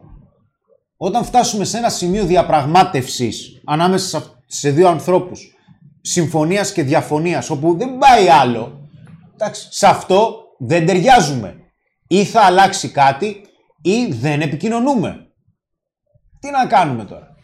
Λοιπόν, να σου πω κάτι τώρα που λέει εδώ ο φίλος. Ναι. Καλά, τώρα λένε μόνο μπάμιες, φασολάδα είναι καλή, Χρήστο. Και μα τώρα ξέρω. Είναι δυνατόν. Θα κάτσεις να φας μπάμιες. Για κανέναν, ρε. Ποτέ. Ούτε live να μην πάρω. Μπάμιες δεν θα φάω. Ξέρεις το επόμενο live. Ναι, με μπάμιες. Εντάξει, ρε παιδιά. Μπείτε λίγο να κάνετε κατά like. Μην κάνετε κανένα αστείο, αρχίζετε και τα ζητάτε. Πάνος Ντουκ. Για παιδιά, ήρθα πριν 2 χρόνια 30 χρονών Παρθένος και μου βοήθησε πολύ και έκανε και σχέση και πήγαινε πολύ καλά. Πριν λίγο καιρό όμως χώρισα. Τώρα μου έχουν βγει πάλι μεγάλες ανασφάλειες, τι κάνω. Ξανάρχισε. Πάρε ένα τηλέφωνο. Το απαντάει και η Ελένη από κάτω. Ναι, πολύ ωραία. Η Ελένη σημαίνει η δικιά μας. Και λέει και ο Mr. Perfect, θα το πούμε γι' αυτό. Προσωπικά θεωρώ ότι το σεμινάριο του Ανέστη δεν δίνει και τόσο μεγάλη βοήθεια. Από τη στιγμή λέει, που δίνει κάποια έτοιμα μηνύματα, άποψή μου είναι ότι θα μπορούσαν να περάσουν στους μαθητές την. Λοιπόν, τα μηνύματα του Ανέστη, παιδιά. Εκτός την έτοιμα, δηλαδή τι να μιλήσω Ανέστης για εσάς, δηλαδή, δεν γίνεται, όπως καταλαβαίνετε. Έχει τρόπο σκέψης μέσα. Έχει τρόπο σκέψης και έτοιμα μηνύματα. Δηλαδή τι άλλο να κάνει, δεν ξέρω τι άλλο θα μπορούσε. Αλλά άμα θέλει να μας πει τι άλλο θα μπορούσε να κάνει, να μας το πείτε. Είναι full extra το. Δεν ξέρω. Εντάξει. Αυτό που λέει ο Χρήστος λέει μου έχει γίνει. Όπου είχα φίλο που μου μίλαγε με ειρωνία και του είχα πει ότι δεν μου αρέσει η ειρωνία. Για να μην το προλογώ, πήγε από εκεί που ήρθε. Ναι. Δεν γίνεται τώρα εγώ να κάτσω να τον πείσω. Ότι είσαι ειρωνικός και εκείνος να μου λέει όχι δεν είμαι. Για μένα είσαι. Τι να κάνουμε τώρα. Τι να κάνουμε. Μπορεί να είμαι μαλάκας, μπορεί να είμαι τρελός. Δεν γίνεται τώρα. Μου ανάβεις τα λαμπάκια σαν χριστουγεννιάτικο δέντρο όποτε μου μιλάς. Θα σκοτωθούμε. Άστο ρε παιδί μου. Δεν γίνεται τώρα να πάμε και να μιλήσουμε άλλους 3 ανθρώπους και να τους πούμε σας παρακαλώ μπορείτε να μου πείτε αν αυτός είναι ειρωνικός ή αν εγώ είμαι τρελός. Είσαι ειρωνικός για μένα. Και δεν μ' αρέσει. Αυτό θα γίνει TikTok, να ξέρεις τώρα. Με λαμπάκια, ξενιάζει το δέντρο. Μου έχει μείνει τώρα από τον ράπτη. Ναι. Μάλλον μου έχει κολλήσει που μου αρέσει το βίντεο με το ψάρι. Που του λέει ο Λαμπρόπουλος να φάει ψάρι, βιντεάρα ρε. Ναι. Λέει φάει ψάρι, λέει δεν θέλω, μα φάει παιδί μου. Μα μ' αρέσει! Είναι κλάμα ρε και μάλλον μου έχει κολλήσει. Λοιπόν, να σου πω τώρα, αφού μιλάμε για φαγητό. Χρήστο λέει: αν έρθει μια μελαχρινή γαλάζια μάτια αναλογίες τούμπανο και σου προσφέρει φακές, θα τις φας. Τι λες, ρε, είσαι στα καλά σου, ρε. Θα πουλήσω εγώ την ψυχή μου, ρε. Είσαι στα καλά σου. Ποτέ, ρε. Είναι ωραίες οι φακές, φίλε. Ποτέ. Δεν θα γίνει ποτέ. Ξέρεις, φακές μετά από 5 λεπτά. Εντάξει, συμβαίνουν και συνθήκες τώρα περίεργες. Μόνος τα λέω. Καλό ήταν όμως. Γιάννης Ρίτσας. Είναι θέμα timing, τύχης όπως θες πες το. Παστίτσιο μόνο, μου αρέσει το ψάρι Χρήστο Αλέξανδρος. Και εμένα τι με νοιάζει ρε φίλε που σου αρέσει το ψάρι. Εμένα δεν μ' αρέσει. Συγγνώμη. Είναι ο Greek Solo στην παρέα. Έλα ρε φίλε. Εντάξει, ο Τάσος. Έλα αγόρι μου. Έλα, σε βλέπω που είσαι Ουκρανία, έχεις βγάλει κάτι φωτογραφίες στο Instagram τρομερές. Ο Τάσος δεν πήγε απλά Ουκρανία, πήγε στην εισβολή στην Ουκρανία. Είναι στον πυρήνα. Δηλαδή, ήταν 48 ώρες, ήταν 2 μέρες. Παιδιά, γίνεται πόλεμος εκεί, έτσι. Ήταν μέσα ο Τάσος. Ναι. Και έβγαλε και μια φοβερή βιντεάρα, ένα ντοκιμαντέρ βασικά. Το οποίο εξηγεί την κατάσταση ακριβώς. Έχει και συνεντεύξεις από ανθρώπους εκεί. Μπείτε μετά τη Σανίδα και δείτε το. Greek Solo στο YouTube. Φοβερό βίντεο. Μπράβο, ο Τάσο, πολύ καλή δουλειά. Το είδα όλο εγώ. Εξαιρετική δουλειά. Εξαιρετική του δω κι εγώ. Καλησπέρα, παιδιά. Λέει συνεχίσει το όμορφο έργο σας. Είναι πολύτιμο. Ο Όρη. Ποιος? Όρη, έτσι λέει. Okay. Όρη, άγρια βουνά. Δώστε γκάζια, θετικό καραντίνας, γέννημα βρεγμένης σανίδας, λέει ο Γιάννης Σάπο. Ναι. Άλλο ένα φάντασμα που γεννάει η αδράνεια, λέει ο Τζίτσιν, είναι να μην μπορείς να ξεχωρίσεις τους στόχους σου από τις παρεστήσεις και δεν μπορείς να διακρίνεις τα όρια από την προσβολή. Ναι. Αν δεν ξέρεις πού πηγαίνεις, θα σου λένε οι άλλοι, φίλε. Λίγο μπερδεμένο, βέβαια, αλλά κατάλαβα. Ανδρέας The Frog, κάνε κλιπς, λέει. Παιδιά, τα καλύτερα κομμάτια τα έχουμε στο TikTok. Ναι, φωνάζω μόνο. Έχουμε και νέο περιεχόμενο, φυσικά, αλλά έχουμε και κομμάτια όμορφα φτιαγμένα από την ομάδα εδώ του Κάζιο με προσθήκη αισθητικού περιεχομένου διαφορετικού, τα οποία πάνε πολύ καλά. Ευχαριστούμε πάρα πολύ για τη στήριξη. Και εκεί. Και εκεί. Όποιος δεν έχει TikTok, να μπει, παιδιά. Είναι, έχει περιεχόμενο, δεν είναι μόνο για παιδάκια. Έχει ωραίο περιεχόμενο μέσα. Ισχύει. Γενικά τα παιδιά, λέει, τρόπος σκέψης μαθαίνουν. Αυτός ο τρόπος σκέψης μόνο με την πράξη βγαίνει και όταν θα βγει, τότε θα πείτε πολύ. Α, αυτά τα λέγανε και Men of Style. Σωστός. Μετά από χιλιάδες χρόνια θα μας μνημονεύουν. Ναι, ρε. Φιλοσοφία του Men of Style τώρα, εντάξει, όπως τον Πλάτωνα. Εντάξει, τώρα να σου πω κάτι, επειδή μιλάμε και με ανθρώπους που είναι πιο παλιοί, ας πούμε, πιο παλιοί στο Men of Style, που μπορεί να έχουν σταματήσει να βλέπουν και τα βίντεο και όλα αυτά, γιατί σου λέει: OK, τώρα οι ανάγκες μου είναι κάτι άλλο. Θέλω να ασχοληθώ με την επιχείρησή μου και όλα αυτά. Μας λένε ότι ξέρεις τι, τότε με βοηθήσετε πάρα πολύ. Μας το λένε. Και μένουν αυτές οι σκέψεις. Το link από το βίντεο μπορείτε να τα ανατήσετε. Για τον Τάσο. Τάσο, γράψε αν θες το βίντεο σου εδώ στο chat, να το δει ο κόσμος. Γράψε, ναι, Τάσο. Λέει ο Πολυκράτης: Είμαι απόφυτος και θεά, είμαι καθαρός 8 χρόνια κτλ. Λόγω εντατικής ψυχοθεραπείας έκτοτε με άντρες αλλά και με γυναίκες στο ρωτικό κομμάτι δεν μπορώ να κάνω χωριό. Εδώ. Τηλεφωνάκι. Βήμα-βήμα. Έχεις κάνει ήδη τεράστια βήματα. Συγχαρητήρια κιόλας. Ναι. Θα γίνει κιόλας, φίλε. Respect. Εδώ έχεις περάσει δαίμονες και δαίμονες. Αυτό θα βελτιώσεις. Μη είχε χωρίσει, τα βρήκαμε τη χώρηση τώρα με πολύ καλά. Μόση δύναμή μας, ο λαϊκός και τίμιος. Αν τις φακές της Σέρβιρο Κάζο θα τις έτρωγες, λέει ο. Τι είναι ο Κάζο τώρα, σιγά. Στη Μούγκα θα με είχε πάλι. Αλλάζει τίποτα. Τι δεν τις φάω. Όχι, ρε. Για κανέναν, ρε. Δεν το μπορώ, ρε παιδί μου. Δεν το μπορώ. Παιδιά, ξέρετε πόσες προσπάθειες έχω κάνει να βάλω ψάρι στην διατροφή μου. Δεν βγαίνει. Όπως αυτό το πράγμα, ρε παιδιά, δηλαδή. Δεν ξέρω, αν θέλετε, σας παρακαλώ πολύ, πείτε το μου. Τώρα, βέβαια, δεν έχει καμιά σχέση με την άποψη των άλλων. Θα αναφέρω κάποια πράγματα που είναι σημαντικά. Κάποιοι δεν τρώνε τις φακές. Απλά δεν μας νοιάζει. Δεν με νοιάζει. Δεν με νοιάζει. Αλλά θα σου πω ότι με νοιάζει. Έχω κάνει, ρε παιδιά, αμέτρητες προσπάθειες. Δηλαδή, πραγματικά, άμα σου λέω ότι κάτι το έχω προσπαθήσει, το έχω προσπαθήσει. Εντάξει. Αν σου πω ότι είμαι παπάντζας και δεν θέλω να το κάνω, γιατί δεν ξέρω γιατί δεν θέλω να το κάνω, θα σου το πω. Γιατί δεν έχω την ικανότητα να λέω ψέματα. Δυστυχώς και ευτυχώς. Εντάξει. Δεν μπορώ να φάω πρωινό, ρε φίλε. Δηλαδή, αυτό το πράγμα. Ρε Κάζιο, εσύ τρως πρωινό. Καλά, έτσι όπως σε βλέπω τώρα, μπορεί να τους κάνω ρινό καιρό, αλλά. Δηλαδή. Τρως πρωινό. Εννοείται πως τρώω πρωινό. Είναι το πιο σημαντικό γεύμα. Είναι το πιο σημαντικό γεύμα, ισχύει. Δεν μπορώ! Τι τρως μπορείς να μου πεις. Βρώμη. Ψεύτης, όχι αλήθεια, τρώω. Απλά μέσα στην ημέρα υπάρχει ένα πρόβλημα και τρώω μαλακίες. Αλλά το πρωί ξεκινάω με βρώμη. Όχι αλήθεια. Πες την αλήθεια, πόσοι τρως. 800 γραμμάρια. Και 800 γραμμάρια βρώμη τρως. Όχι, εντάξει, όχι. Ούτε τα άλογα δεν είναι τόση. Ρε, εσύ τρώω ένα μπολ με γαλατάκι. Μεγάλο μπολ. Με λίγα φρουτάκια μέσα που είναι εξαίστα dry. Μια συνευρικό δεν μπορώ. Αυτό κεφάλι μου. Και ο Greek Solo τρώει βρώμη, να. Καλά, εντάξει. Ο Greek Solo είναι έτσι όμως, φίλε. Είναι για ποσότητα. Μάλλον τρώει μόνος. Ο άνθρωπος θα σας εξήτια στον πόλεμο, Κάζιο. Τι συγκλίνεις τώρα, δηλαδή, πάλι καλά που μας μιλάει, εντάξει, τι συγκλίνει ρε μαλάκα, άσχορα. Με τα φρουτάκια μέσα είναι ωραία. Πόσα μποστάνια ρίχνεις μέσα, τι πρώτη φρουτάκια, την αχλαμιά ρίχνεις ολόκληρη. Με τι φρούτα, περίμενε, κάτσε πέρα την πλάκα.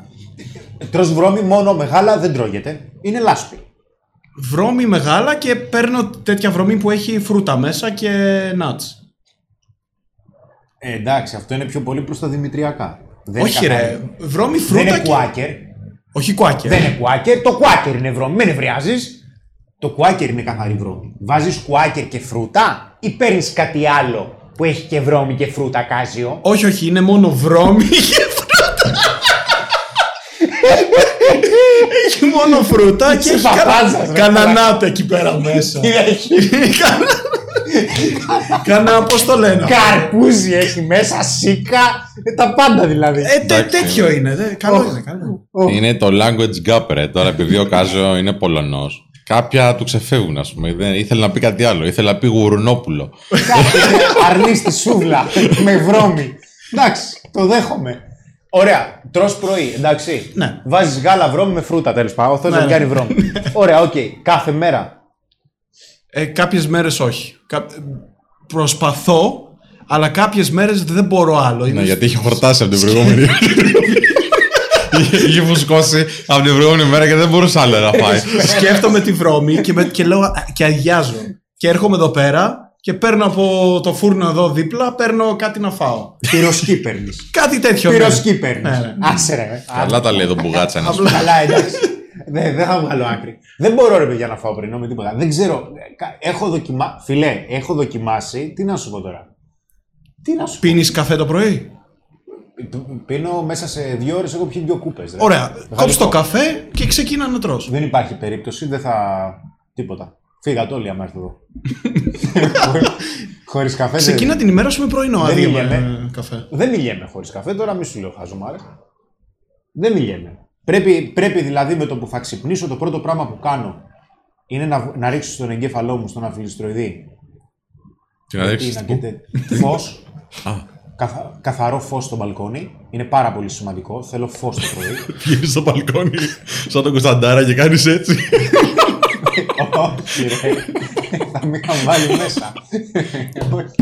Λοιπόν, και ενώ φτιάχνω το καφέ, δηλαδή με το που θα κάτσω στο γραφείο μου το πρωί, να ξεκινήσω μουσικές, motivational, τι έχει να γίνει μέσα στη μέρα, να πάρω λίγο έξτρα γνώση, να κάνω λίγο δημιουργικό με τη γνώση, τι θέλω να κάνω, πώς θέλω να φύγει η μέρα.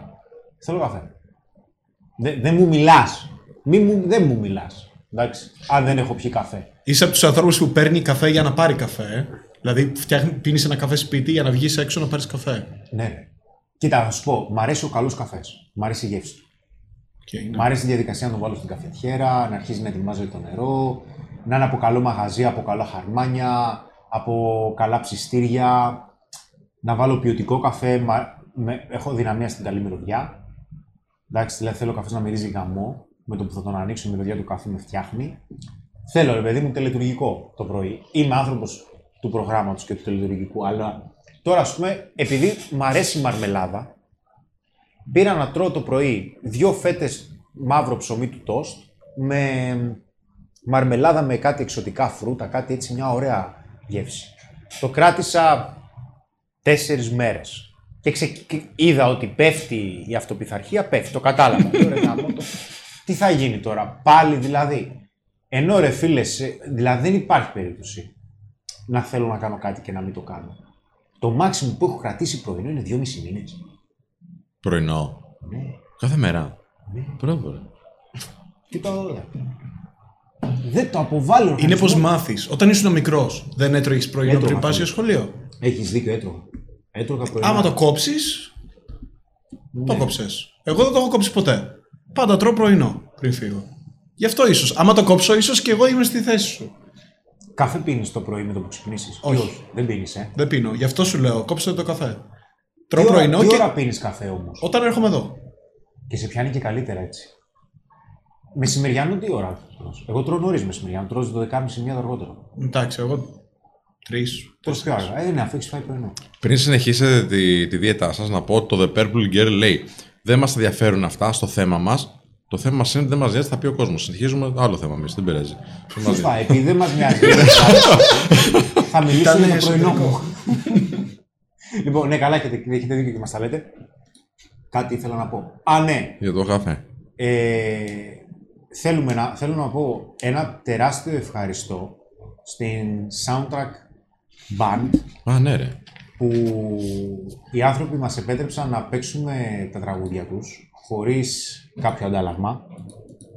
Όποτε θέλουμε στην εκπομπή μας, γιατί είναι φαν και ευχαριστούμε πολύ και τον Βασίλη. Αν μας βλέπετε ή αν θα μας δείτε, σας ευχαριστούμε πάρα πολύ. Είναι τεράστια τιμή, είναι πάρα πολύ μεγάλη χαρά.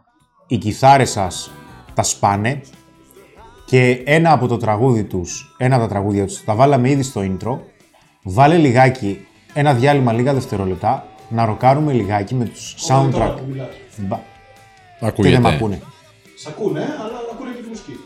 Περίμενε ρε παιδί μου να κάνω εισαγωγή και βάλ' τους μετά, δηλαδή πάω να θυμάσαι. Κάτσε λίγο, τι... Γιατί να σου πω κάτι, συγγνώμη, τα drums δεν είναι καλά, δηλαδή. Θα παρεξηγηθούν οι άνθρωποι. Έχει καλό συνδυασμό, ναι, αλλά έχω αδυναμία τώρα στην ηλεκτρική. Λοιπόν, είναι πολύ δυνατοί οι άνθρωποι, να είστε καλά παιδιά, εντάξει. Και ευχαριστούμε πάρα πολύ και πάλι. Τα τραγούδια θα παίξουν, να είστε σίγουροι, Σανιδάρα. Να είστε σίγουροι. Τα βάλεις τώρα γιατί δεν ξέρω τι κάνει. Δεν ξέρω τι κάνει. Να ακούσω λίγο εγώ, επιτρέπεται ή δεν. Α, σε παιδεύω, άστο, μη χαλάσει ο ήχος, άστο, μην κάνεις τίποτα, άστο. Το διαλύσαμε το κομμάτι των παιδιών, έτσι, το διαλύσαμε. Παιδιά, sorry, δεν. Άστο που πάει καλά. Ο ήχος, άστο.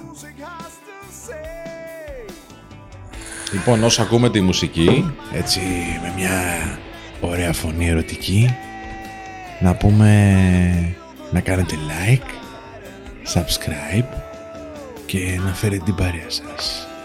Πατήστε το διαμοιρασμό, όχι, κοινοποίηση, Κάζιο, ναι. Την κοινοποίηση, πατήστε και το κουμπάκι, το link και δώστε το στην παρέα σας. Στείλτε ίστα, λέει, να τους ακολουθήσουμε. Γκουγκλάρετε, παιδιά, γκουγκλάρετε. Soundtrack, με K, σαν να λέμε το φορτηγό του ήχου, soundtrack.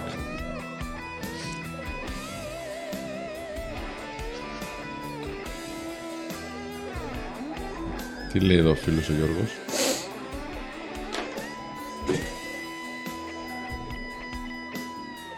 Εντάξει, το κλείσαμε. Συνεχίζει και παίζουμε, τι. Παίζουμε. Νομίζω εντάξει, αρκετά παίξαμε. Λοιπόν, λέει εδώ. Ο Γιώργος, ο Ραφαήλ λέει, μάγκες τόση ώρα μιλάτε για φαγητό, καφέδες κτλ. Άρχισα να πεινάω. Η Αναστασία λέει, Σπύρο δεν μας τα έχεις πει αυτά. Έτσι. Έχουμε ραδιοφωνική φωνή, γιατί από φάτσα δεν... Σπύρε, φωνή σου είναι λες και στιγμάρεις ASMR. Καλέστε 090 και ένας εκπρόσωπος μας θα σας απαντήσει σύντομα. Και τι εκπρόσωπος. Λοιπόν. Λέει ο Ιάκωβος να πούμε κάτι σοβαρό. Ναι, γιατί θέλω να πω σημάδια πως σε νοιάζει υπερβολικά η άποψη των άλλων. Πιστεύετε, λέει, πως ο κόσμος σήμερα σχέση με παλαιότερα χρόνια έχει γίνει πιο δύστροπος στις προσεγγίσεις. Ο κόσμος έχει περισσότερα πράγματα να βολεύεται μέσα στο υποκατάστατα για να ξεφεύγει στο να μην κάνει αυτό που πραγματικά χρειάζεται. Δηλαδή, αντί για να προσεγγίσουμε, μπορεί να στέλνουμε ένα γεια σου στο Instagram. Τα social media και το διαδίκτυο άλλαξαν πολλά πράγματα στην ανθρώπινη επικοινωνία και προσωπικά πιστεύω σε πολύ σύντομο χρονικό διάστημα. Παλιότερα οι άνθρωποι δεν είχαν να κοιτάξουν ένα κινητό, δεν είχαν να γνωρίσουν άλλους ανθρώπους, έπρεπε να μιλήσουν.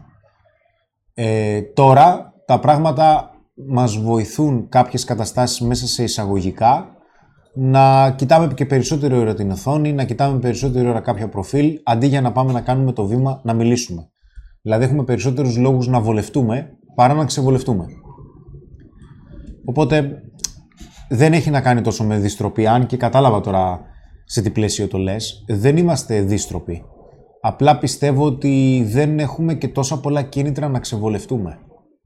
Τώρα, υπάρχουν κάποια πολύ πολύ βασικά χαρακτηριστικά τα οποία δείχνουν πως σε νοιάζει υπερβολικά η άποψη των άλλων. Γιατί θα ξαναπώ ότι είναι φυσιολογικό να μας ενδιαφέρει η άποψη των άλλων. Δεν γίνεται δηλαδή να μιλάμε κάποιον άνθρωπο και να τον κάνουμε να αισθάνεται άσχημα, βολά. Εντάξει, δεν μας σωστάει για τίποτα ο άνθρωπος. Ο κάθε άνθρωπος έχει τις δικές του ιδιαιτερότητες και η δική μας ευθύνη είναι το πώς συμπεριφερόμαστε απέναντί του. Αν ο άλλος άνθρωπος δεν μας κάνει κάτι, δεν έχουμε δικαίωμα να τον μειώσουμε ή να τον κάνουμε να αισθανθούμε άσχημα. Εντάξει. Αν μας κάνει κάτι, μπορούμε να τον βγάλουμε από τη ζωή μας ή να μην τον βάλουμε. Αλλά αν η αποδοχή των άλλων και η θετική άποψη των άλλων είναι για μας κάτι αναγκαίο, είναι κάτι απαραίτητο, πρέπει να γίνει, τότε υπάρχουν και κάποια σημάδια που το αποδεικνύουν. Ένα από τα πιο σημαντικά, και φαντάζομαι το ξέρετε, είναι ότι δεν λες ποτέ όχι. Και συνήθως αυτό σημαίνει γιατί δεν θέλεις να δυσαρεστήσεις τους άλλους. Και η αλήθεια είναι ότι προτιμάς να δυσαρεστήσεις τον εαυτό σου παρά τους άλλους. Βάζεις τον άλλο πιο πάνω από εσένα. Δεν λέμε να σου λένε καλημέρα και να λες όχι. Εκεί είσαι βλαμμένος, εντάξει. Δεν σε νοιάζει η άποψη των άλλων. Το άλλο είναι ο δισταγμός. Συνήθως δισταγμός έχει να κάνει με μία κίνηση η οποία αποτελείται από μία πρωτοβουλία προς κάτι το οποίο δεν γνωρίζεις το αποτέλεσμα. Δεν είναι ορισμός. Για παράδειγμα, διστάζεις να κάνεις μία κίνηση, να εκφράσεις κάτι. Αν και θα το δούμε και στη συνέχεια. Προφανώς έχει να κάνει με νευρικότητα. Είσαι νευρικός απέναντι στους άλλους γιατί έχεις θεωρήσει δεδομένο ότι δεν θα σχηματίσουν και την καλύτερη άποψη για εσένα. Αποφεύγεις διαφωνίες γιατί συνήθως οι άλλοι σου επιβάλλουν την άποψή τους. Εντάξει. Δεν μπορείς τη διαφωνία γιατί δεν ξέρεις εσωτερικά πώς να υποστηρίξεις και να στηρίξεις τον εαυτό σου όταν κάποιος έχει αντίθετη άποψη από εσένα. Προφανώς φοβάσαι την κριτική, αυτό είναι το προφανώς. Πιέζεσαι να είσαι ευχάριστος, θα το βάλω μέσα σε εισαγωγικά, δηλαδή γελάς με μαλακισμένα αστεία που μπορεί να λέει συνέχεια ο άλλος, ενώ στην πραγματικότητα σε εκνευρίζουν, αλλά γελάς για να είσαι αποδεκτός από αυτόν, γιατί μπορεί να πιστεύεις ότι έχει υψηλότερη αξία από εσένα, εντάξει. Η βλακεία είναι βλακεία, παιδιά, έτσι, το να γελάς με αυτήν. Απολογείσαι με το παραμικρό, αν κάνουμε κάποιο σφάλμα, εντάξει, ή ενοχλήσουμε κάποιον άνθρωπο και έχει δίκιο, προφανώς και απολογούμαστε και ζητάμε και συγγνώμη. Εντάξει, είναι ανθρώπινο, για όνομα του Θεού. Εντάξει, αλλά το να απολογείσαι με το παραμικρό, ειδικότερα όταν δεν έχεις κάνει κάτι ή να μπαίνεις σε ένα πλαίσιο απολογίας συνεχώς, ενώ κάποιος μπορεί να σε κατηγορεί για κάτι το οποίο είναι παράλογο, δείχνει ότι σε νοιάζει πάρα πολύ η άποψη των άλλων ή, για παράδειγμα, φοβάσαι πάρα πολύ μια ενδεχόμενη απόρριψη. Νούμερο 8. Βάζεις τους άλλους πάντα πρώτους. Προφανώς, η ικανοποίηση και η ευχαρίστηση των άλλων έχει να κάνει πάντα με τους άλλους, ποτέ με σένα. Ή περιμένεις να πάρεις κάνα ξεροκόμματο να ικανοποιηθείς κι εσύ, ή δεν ικανοποιείσαι ποτέ. Ελπίζεις ότι οι άλλοι μπορεί να φανταστούν τι σε ικανοποιεί και αν στο δώσουν και πότε θα στο δώσουν του ποτέ. Και φυσικά αυτό συνδέεται με το ότι δεν εκφράζεις επιθυμίες, δεν εκφράζεις τις ανάγκες σου, δεν εκφράζεις τι θέλεις, τι δεν θέλεις, τι σου αρέσει, τι δεν σου αρέσει. Και φυσικά έχουμε τεράστια προσπάθεια να ταιριάξεις ή να εντυπωσιάσεις. Γιατί το ότι ταιριάζουμε κάπου, το ότι ανήκουμε κάπου είναι σημαντικό. Όλοι θέλουμε να μπούμε σε μια παρέα. Αυτό δεν σημαίνει όμως ότι αν μας πει η παρέα να χορέψουμε τα παπάκια στη σειρά, θα τα χορέψουμε για να είμαστε αποδεκτοί. Αυτά από μένα. Τι λέει ο κόσμος? Λοιπόν, αρχικά να πούμε ότι για το Instagram που λέτε είναι στο παπάκι menofstyle.gr, @menofstyle.gr το Instagram του Men of Style. Του Χρήστου είναι @chris_papannikas, @chris_papannikas. Του Κάζιο είναι ένα περίεργο πράγμα. Άμα βρείτε τον Χρήστο θα βρείτε και τον Κάζιο, @kazi. Το δικό μου είναι @spirando. Γράψω στο chat άμα θες, Κάζιο. Δεν φαίνεται χαμηλά ο πίνακας, λέει εδώ η Αλεξία. Και σε περίπτωση που θέλετε προσωπικές συμβουλές και μου στείλετε, θα σας παραπέμψω στο papaki-menofstyle.gr. Ναι, στο papaki-menofstyle, αγαπητοί φίλοι και φίλες, απαντάμε συνέχεια στα μηνύματα. Τώρα στα προσωπικά, επειδή τώρα καμιά φορά έχουμε για άλλες δουλειές, δεν τα απαντάμε όλα. Ή γιατί δεν είναι τόσο εύκολο μία ερώτηση να απαντηθεί μέσω μηνυμάτων. Γιατί δεν γνωρίζω, ας πούμε, το ιστορικό κάποιων περιπτώσεων. Πρέπει να συλλέξω στοιχεία. Αυτό δεν γίνεται πρακτικά. Θα χρειαστεί κανονικά να κάνετε ένα ραντεβού με κάποιον υπεύθυνο επικοινωνίας, να δούμε ανάγκες. Αν μπορούμε να σας βοηθήσουμε. Γιατί έτσι δουλεύουμε σαν εταιρεία. Εντάξει. Τώρα έτσι στον αέρα θα λέμε να κάνει αυτό. Χώρισα πώς την ξεπερνάω. Εντάξει, ρε φίλε, okay. Τι θα σου πω πώς την ξεπερνάς από μηνύματα. Τι είναι αυτό τώρα. Αυτό είναι τσαπά δουλειά. Οπότε, αν θέλει κάποιος να έρθει να μας γνωρίσει, 2-10-25-25-900 ή info@menofstyle.gr με το κινητό του και είμαστε στο κέντρο της Αθήνας, αλλά και κάνουμε και Zoom calls, έτσι, γνωριμίας, προσωπικά. Λοιπόν, ζηλεύω όταν στέλνουν άλλοι στην κοπέλα μου και στεναχωριέμαι πάρα πολύ, τι να κάνω. Να μην ζηλεύεις και να μην στεναχωριέσαι. Πώς σου φάνηκε τώρα αυτό? Έτσι είναι. Άγγελε, τώρα άμα θες μια ωραία γυναίκα δίπλα σου, δεν υπάρχει περίπτωση να μην έχει κάποιες οχλήσεις από άλλους άντρες. Κάποιοι θα τη διδικούν. Το θέμα είναι να είσαι αρκετά καλός, να μην χρειάζεται να κοιτάζει άλλον, έτσι. Χρήστο, γιατί μας νοιάζει η άποψη άκυρων ως προς το πρόσωπό μας και όχι να μας νοιάζει μόνο η άποψη των ανθρώπων που έχουν αξία για μας? Δεν νομίζω ότι συμβαίνει συχνά αυτό, να σου πω την αλήθεια. Αλλά άμα διαφωνείς, μου λες. Γιατί μου αρέσουν οι διαφωνίες. Υπάρχει περίπτωση να μην ξέρεις ποια είναι η αξία του άλλου, γι' αυτό να της δίνεις μεγάλη βαρύτητα. Ίσως αν γνωρίσεις τον άλλον να σταματήσει να έχει η άποψή του αξία για εσένα. Αλλά για μένα προσωπικά, ας πούμε, οι άνθρωποι που είναι πιο κοντά μου, η άποψή τους μετράει για κάτι που θα μου πούνε. Που δεν είμαι και ο πιο εύκολος άνθρωπος στον κόσμο, έτσι. Λέει ο Σαμ, ρε παιδιά, εμείς που είμαστε από Κρήτη, πώς ερχόμαστε σε επαφή μαζί σας εκτός από το τηλέφωνο? Πάρα πολύ εύκολα. info@menofstyle.gr, μας στέλνεις εκεί ό,τι χρειάζεσαι και κάνουμε Zoom calls ή τέλος πάντων μέσω Skype. Θέλω να κάνουμε μια βιντεοκλήση να σε δούμε, ρε άνθρωπε. Συγγνώμη λίγο, ρε φίλε. Δηλαδή, γιατί δεν θέλεις να επικοινωνήσεις μαζί μας στο τηλέφωνο? Δεν έχεις τηλέφωνο. Πάρε τηλέφωνο, μίλησε με τη γραμματεία και κλείσε ένα ραντεβού. Δεν έχει σημασία πώς θα κάνουμε το ραντεβού. Όπως είπες ο Σπύρος, μπορεί να το κάνουμε στο Viber, μπορεί να το κάνουμε στο Zoom, μπορεί να το κάνουμε μέσω περιστεριών. Δεν έχει σημασία. Πάρε ένα τηλέφωνο. Πραγματικά είναι εύκολο, είναι απλό. Ξέρω αν δεν έχεις τηλέφωνο, ξέρω. Μπορεί να μην έχει τηλέφωνο, φαντάζομαι. Instagram θα έχει. Στείλε μας στο Instagram. Δεν θα κάνουμε εμείς. Θα βρούμε άκρη. Εντάξει, μην τρελαθούμε. Θα σε καθοδηγήσουμε. Στείλε μας, θα σε καθοδηγήσουμε όπως πρέπει. Χρήστο, όταν αποφεύγεις διαφωνίες μόνο και μόνο επειδή η ψυχική σου ηρεμία είναι πιο σημαντική και δεν θέλεις να διαφωνήσεις. Επειδή γνωρίζεις δεν θα βγει ποιοτικός διάλογος. Χριστόφορος, αυτό εκεί τελειώνει. Είναι σωστό, μάλλον θέλω να πει. Ναι, συμφωνώ απόλυτα. Απλά υπάρχει περίπτωση αυτοί οι άνθρωποι να διαφωνούν συχνά μαζί σου. Και να μην διαφωνείς γιατί το αποφεύγεις. Εντάξει, αν διαφωνείς συνέχεια με κάποιους ανθρώπους και είναι στη ζωή σου, θα πρέπει να αξιολογήσεις με ποιον τρόπο είναι στη ζωή σου. Στο λέω προσωπική πείρα. Λοιπόν, και αυτό θα σου αρέσει, Χρήστο. Ωραία. Γιατί είναι πολύ δυνατή εδώ η φίλη μας η Νατάσα. Ένα πολύ έτσι ωραίο σχόλιο, γιατί δείχνει και το ποιόν των ανθρώπων που μας παρακολουθούν.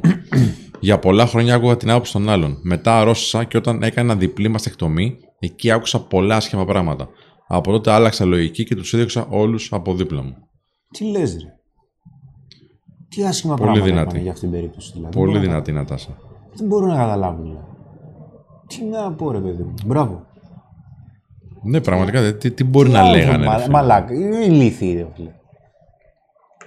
Εντάξει, δεν πειράζει. Το θέμα είναι ότι κατάλαβες, έστω και με αυτόν τον τρόπο, ότι δεν χρειάζονται όλοι δίπλα σου και κράτησε αυτούς που πρέπει ή άνοιξες χώρο για άλλους. Mm. Ο Σαμ Κλέι, λέμε τον Χρήστο. Εννοούσα, λέει, από κάμερα γενικά πώς το κάνετε αυτό. Ανοίγουμε την κάμερα. Όχι, εντάξει. Στείλε μας στο Instagram και θα σε καθοδηγήσουμε, αδερφέ. Όνι, λέει, παιδιά, πιστεύετε στην τύχη ή όλοι για κάποιο λόγο γίνονται στο θέμα σχέσης και να φτιάξει οικογένεια με τον κάθε άνθρωπο? Ποια τύχη? Καλά, τώρα να ταιριάξεις με κάποιον, ναι, μέχρι κάποιο σημείο είναι τυχερό, έτσι. Το να συνεχίσει αυτή η σχέση έχει να κάνει με γνώση, έχει να κάνει με ικανότητα, συνεργασία. Προφανώς. Τι τύχη? Η Αναστασία, εδώ η φίλη μας, λέει: όταν δεν χορεύω τα παπάκια σε σειρά και ξεκινάνε τα νεύρα, χρειάζεται να πάρω θέση ακόμα και αν δεν θέλω. Τι εννοεί τώρα? Εξαρτάται πώς σε επηρεάζει ο θυμός του άλλου. Είπες για τα παπάκια κάτι πριν? Αμέ. Okay. Εννοείται. Μάλλον το απέβαλε το μυαλό μου. Νομίζεις? Φυσικά. Τώρα εννοείται. Όταν δεν κάνεις αυτό που θέλουν οι άλλοι και οι άλλοι νευριάζουν, ας κάτσουν στο σπίτι τους, δεν πειράζει. Σου είπα, δεν είσαι υπεύθυνη για το πώς αισθάνονται οι άλλοι. Και δεν είναι εύκολο. Λοιπόν, άκου τώρα εδώ. Ο Πέτρος Μιχίδης. Οι φίλοι μου συνέχεια λένε για μάνες και το θεωρούν αστείο. Το θεωρούσα αστείο αρχικά, αλλά μετά η ιδίασα και έκανε υπομονή. Όταν τους είπα να το κόψω, μου είπαν εντάξει, πλάκα κάνουμε γιατί είσαι θυμωμένος. Μη το λες. Θα σου πω. Πολλές φορές σε μένα μου ξεφεύγει καμιά βρισιά. Έχω έναν φίλο μου που δεν του αρέσει να βρίζω σπίτι του. Και μου έχει πει, φίλε, βρίζε, απλά σε παρακαλώ, με ενοχλεί σπίτι μου. Οκ. Το σέβομαι. Όταν θες να βρεις, βγαίνεις στην περάντα, στο τσιγάρο. Δεν βρίζω. Άμα θες. Δεν βρίζω, δεν βρίζω. Αλήθεια. Γιατί ξέρω ότι τον ενοχλεί. Το ξέρω ότι τον ενοχλεί. Εννοείται. Ο Αντώνης Σαμπρό λέει: γεια σας, κουμπαράκια. Πρώτο live μπήκα. Έπρεπε να πω και στα προηγούμενα. Τι έγινε με κουμπαρί, με τη μία. Σε ένα live. Από ένα live τώρα. Συγγενέψαμε. Κάτσε μια δεκαριά. Έχεις δει το Dangerous Mind, με έχει πρίξει ο Στάθης. Το έχει πει 50 φορές. Dangerous Mind λέει για τους Jung Freud. Το ξέρεις. Ταινία λέει είναι, αν το έχεις δει. Βέβαια, εντάξει, όχι, μην το πω. Πολύ κουράζομαι. Το έχω δει, ρε φίλε. Σειρά είναι η ταινία. Δεν ξέρω. Ποιο λέει, ρε. Dangerous Mind λέει, ξέρω εγώ τώρα. Να πούμε στο IMDb να ψάξουμε. Θα σκάσω τώρα, Θα βγάλουμε κανένα live. Γιατί γενικότερα είμαι. Θα δούμε. Θα δούμε. Οκ. 10:30 είναι πάντως. Παιδιά, πώς αντιμετωπίζεις τη μοναξιά λόγω ότι έχεις αφήσει κοντινούς ανθρώπους που ήταν σημαντικοί στη ζωή σου για την προσωπική σου εξέλιξη. Ο Ορέστης. Από προσωπική εμπειρία στο λέω, έρχονται άλλοι άνθρωποι που είναι στο ίδιο επίπεδο με σένα με τους ίδιους στόχους. Δεν υπάρχει μοναξιά, φίλε. Άμα θες. Εντάξει. Έλα, ένας live. Ένας μόνο. Πανικός θα γίνει. Λοιπόν, όποιος θέλει να βγει live να μιλήσει ζωντανά εδώ με την παρέα και τον Χρήστο ειδικότερα, στέλνετε στο info@menofstyle.gr και σας έρχεται πίσω ένα link, ένα zoom link για να βγείτε με ήχο και εικόνα made by Casio. Οπότε καταλαβαίνετε. Γραπτός θα τα πούμε. Λοιπόν. Ιάκωβος, ποιο είναι το βασικό κριτήριο πιστεύετε για να καταλάβει κάποιος εσωτερικά αν θέλει ελεύθερες σχέσεις γενικά ή σοβαρές περιπτώσεις σχέσεις? Κανονικά δεν θα πρέπει εμείς να σου πούμε αυτό το κριτήριο. Θα πρέπει να το βρεις μόνος σου. Εντάξει. Τώρα για μένα, όταν περνάς καλά με κάποιον άνθρωπο, προφανώς θέλεις να βλέπεις περισσότερο, οπότε έχεις ένα είδους σχέσεις. Αν μπορέσεις και εσύ να μου πεις ποια είναι τα κριτήρια, τα δικά σου, για κάθε μία από τις δύο περιπτώσεις, ίσως μπορέσω να σε βοηθήσω περισσότερο. Γιατί έτοιμη μας σημαίνει τροφή συνέχεια, δεν κάνει και πολύ καλό. Τι σημαίνει για σένα εφημερή σχέση, τι σημαίνει για σένα σταθερή σχέση.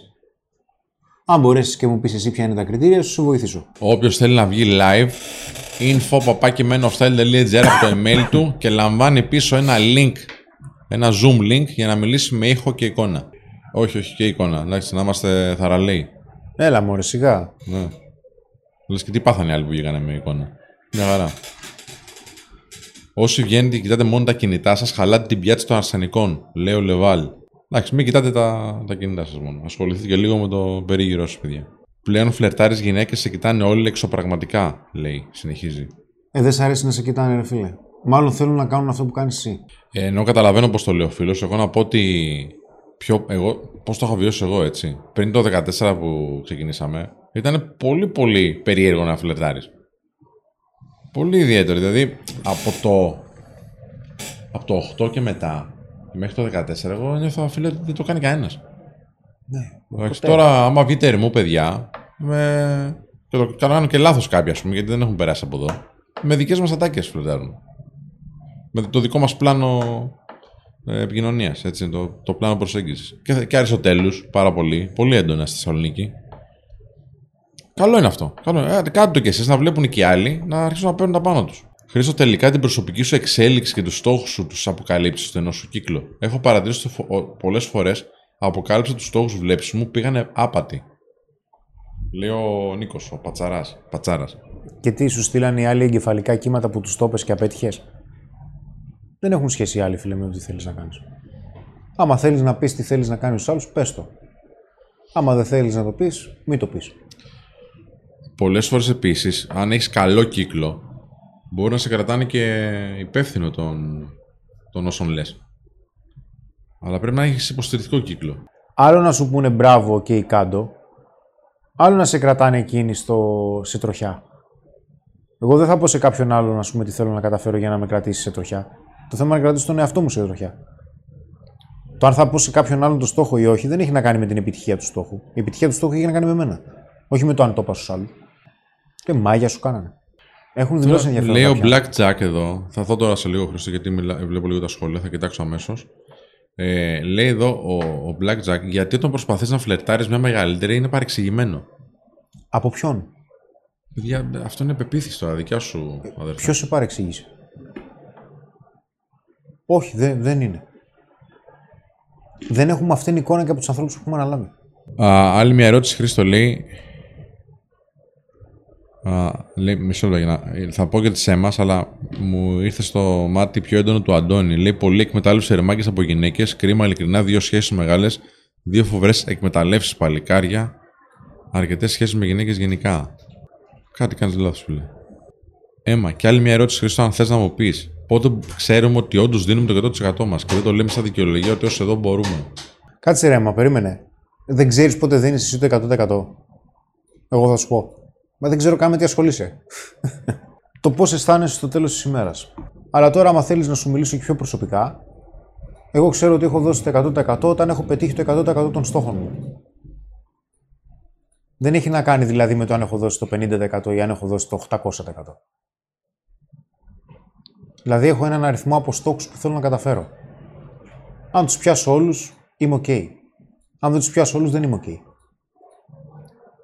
Και μαζεύω πάλι την ημέρα, μαζεύω τα κομμάτια μου, μαζεύω τη βδομάδα και λέω: ξέρεις κάτι, τι έγινε, τι μπορεί να γίνει. Για να καταφέρω αυτό που θέλω.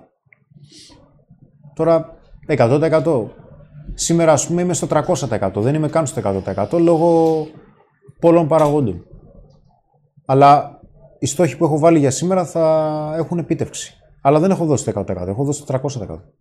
Ελπίζω να κατάλαβες τι σου είπα. Δεν ξέρω. Αν τελείωσες, ο Λου λέει το 13, αλλά το 2013 όσοι παίζαμε λέει ήταν σαν να έχεις super power. Τώρα στην Ερμού λέει είσαι ο τρίτος τέταρτος που τον προσεγγίζει. Έτσι είναι, φίλε. Έτσι. Να κάνουμε. Και αυτό είναι καλό, παιδιά. Είναι καλό. Απλά μην πηγαίνετε όλοι στην Ερμού. Προφανώς σε όλο τον κόσμο μπορείτε να φλερτάρετε, σε όλες τις περιοχές. Υπάρχουν κάποιες μορφές εδώ τώρα έχουν μπει. Μετά τον Κίτζιο και τον Greek Solo έχει μπει και οι σκληροί της ιστορίας έχουν μπει. Συγχαρητήρια. Λέει άλλη μια κορυφαία εκπομπή, να είστε καλά. Και εσείς, παιδιά. Ευχαριστούμε πολύ, ρε παιδιά. Ευχαριστούμε. Ο Διονύσης βάζει 1,99. Ευχαριστούμε πάρα πολύ, Διονύση. Θα σε καλά, αδελφέ. Ο Γιάννης λέει καλησπέρα από Κρήτη. Καλησπέρα. Από Δευτέρα δεν ερχόμαστε δουλειά. Ναι. Sorry. Ευχαριστούμε. Είπες δεν το κάνεις μόνο για το χρήμα. Ευχαριστούμε. Για 2 ευρώ όχι δεν το κάνω. Ευχαριστούμε. Χαβαλές σου κάνω. Οι ατυχίες της ζωής, όπως π.χ. θάνατος, ασθένειες κτλ. Και άλλες, οι στόχοι συνέχεια απομακρύνονται, λέει. Τι λες, μωρέ. Πας καλά. Δεν παίζει αυτό που λες. Και στο λέω τώρα πολύ από μέσα. Τώρα άστο, από ασθένειες, φίλε, δεν φαντάζεσαι. Άστο. Πήξαμε. Χρήστο, λέει, μίλησε μου λίγο το σύνδρομο του καλού παιδιού. Σε παρακαλώ, όλοι μου λένε ότι είμαι καλό παιδί, αλλά εγώ πιστεύω εννοούν το σύνδρομο. Σεμινάριο έχουμε γι' αυτό. Ναι, φίλε, και σεμινάριο έχουμε και έχω κάνει και. Μου φαίνεται έχω κάνει και σανίδα. Είναι φίλοι. Έχουμε κάνει και σανίδα. Για το. Είναι φίλοι. Ναι, είναι The Purple Girl. Α, με συγχωρείς. Sorry. Δεν πειράζει, εγώ ναι, έχουμε κάνει και σανίδα. Έχω κάνει και γι' αυτό σανίδα. Έχουμε... Μου φαίνεται έχουμε και δωρεάν σεμινάριο στην πλατφόρμα. Έχουμε στην πλατφόρμα, ναι, το καλό παιδί και τους χειριστικούς. Λοιπόν, δεν τα έχεις δει ακόμα. Είναι δωρεάν, παιδιά, και αυτό.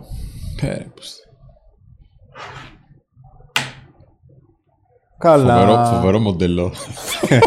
Επιχειρηματικό. Πάρτο, δωρεάν όλα. Το αφεντικό τρελάθηκε. Έχετε φοβερά σεμινάρια, παιδιά. Πώς μπορείτε να μου πείτε για το καλό παιδί. Ωραία. Πέτυχε. Έχουμε κάνει live.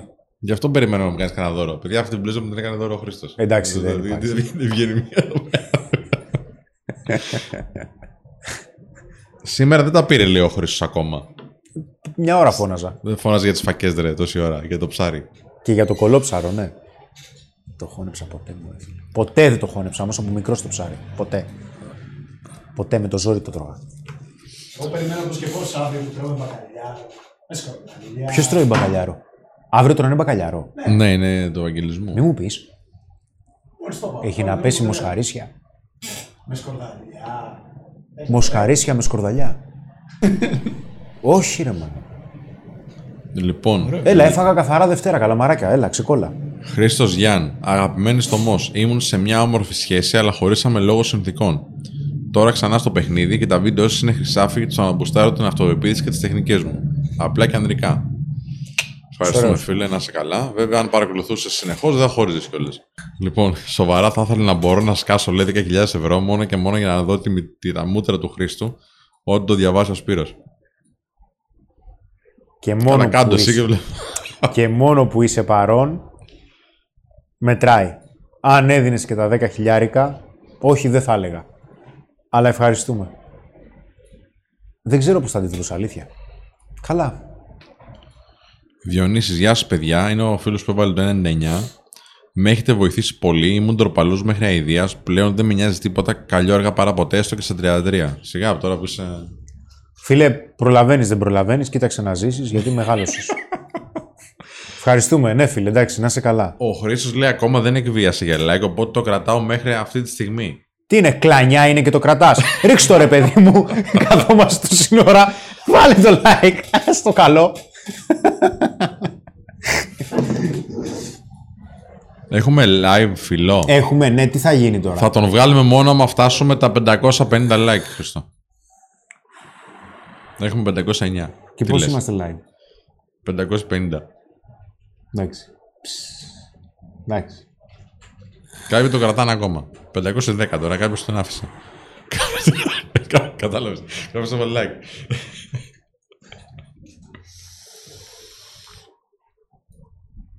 Λοιπόν, Χρήστο λέει, αν θες να πεις τι διατροφή ακολουθείς. Κυρίως κρέας με σαλάτα. Κυρίως.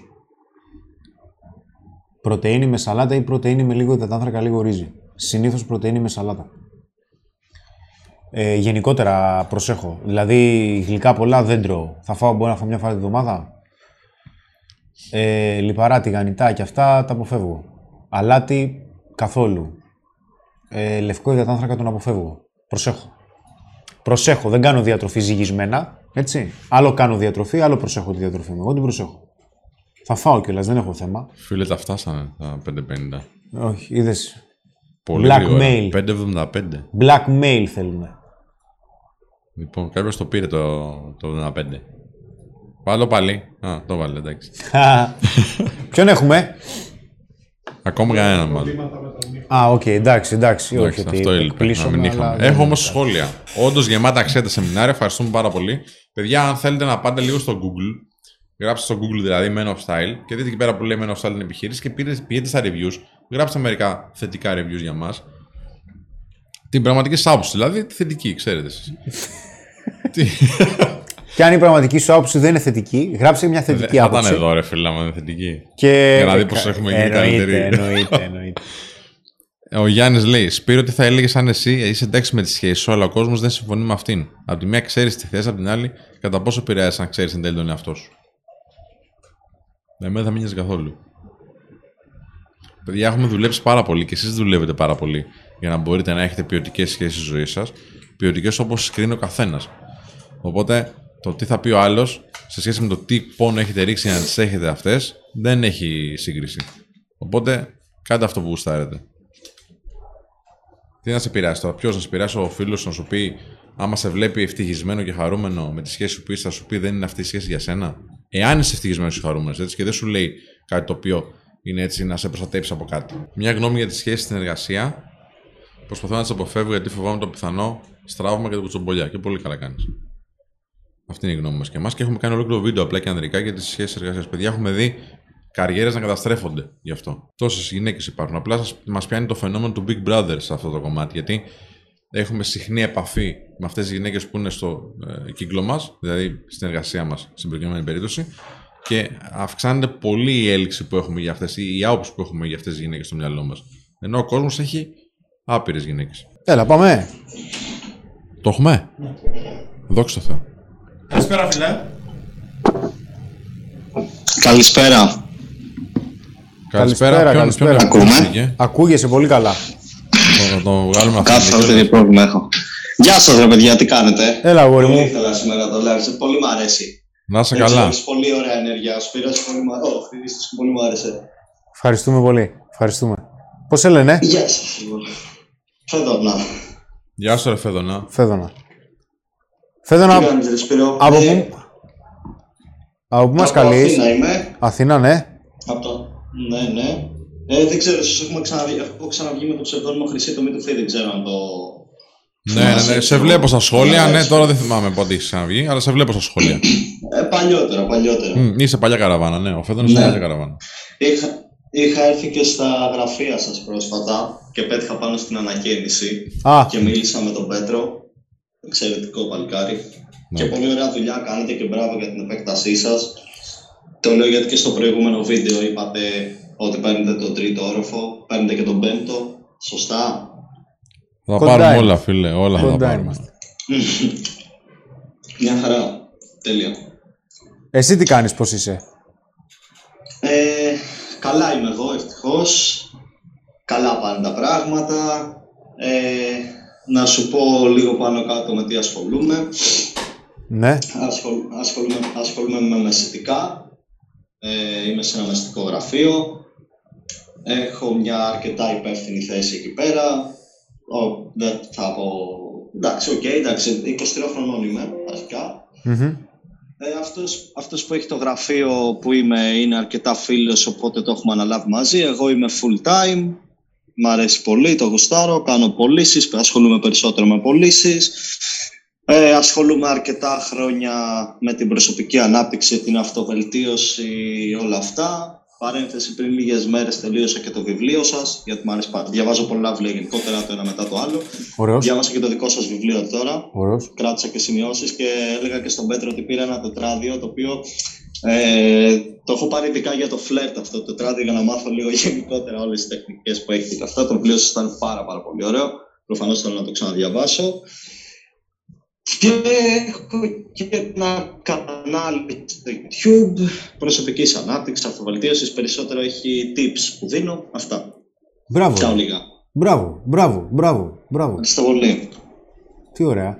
Το μεγαλύτερο challenge που έχει αυτή τη στιγμή ο Φαίδωνας ποιο είναι, να μας πει? Ένα challenge, έτσι, ωραίο.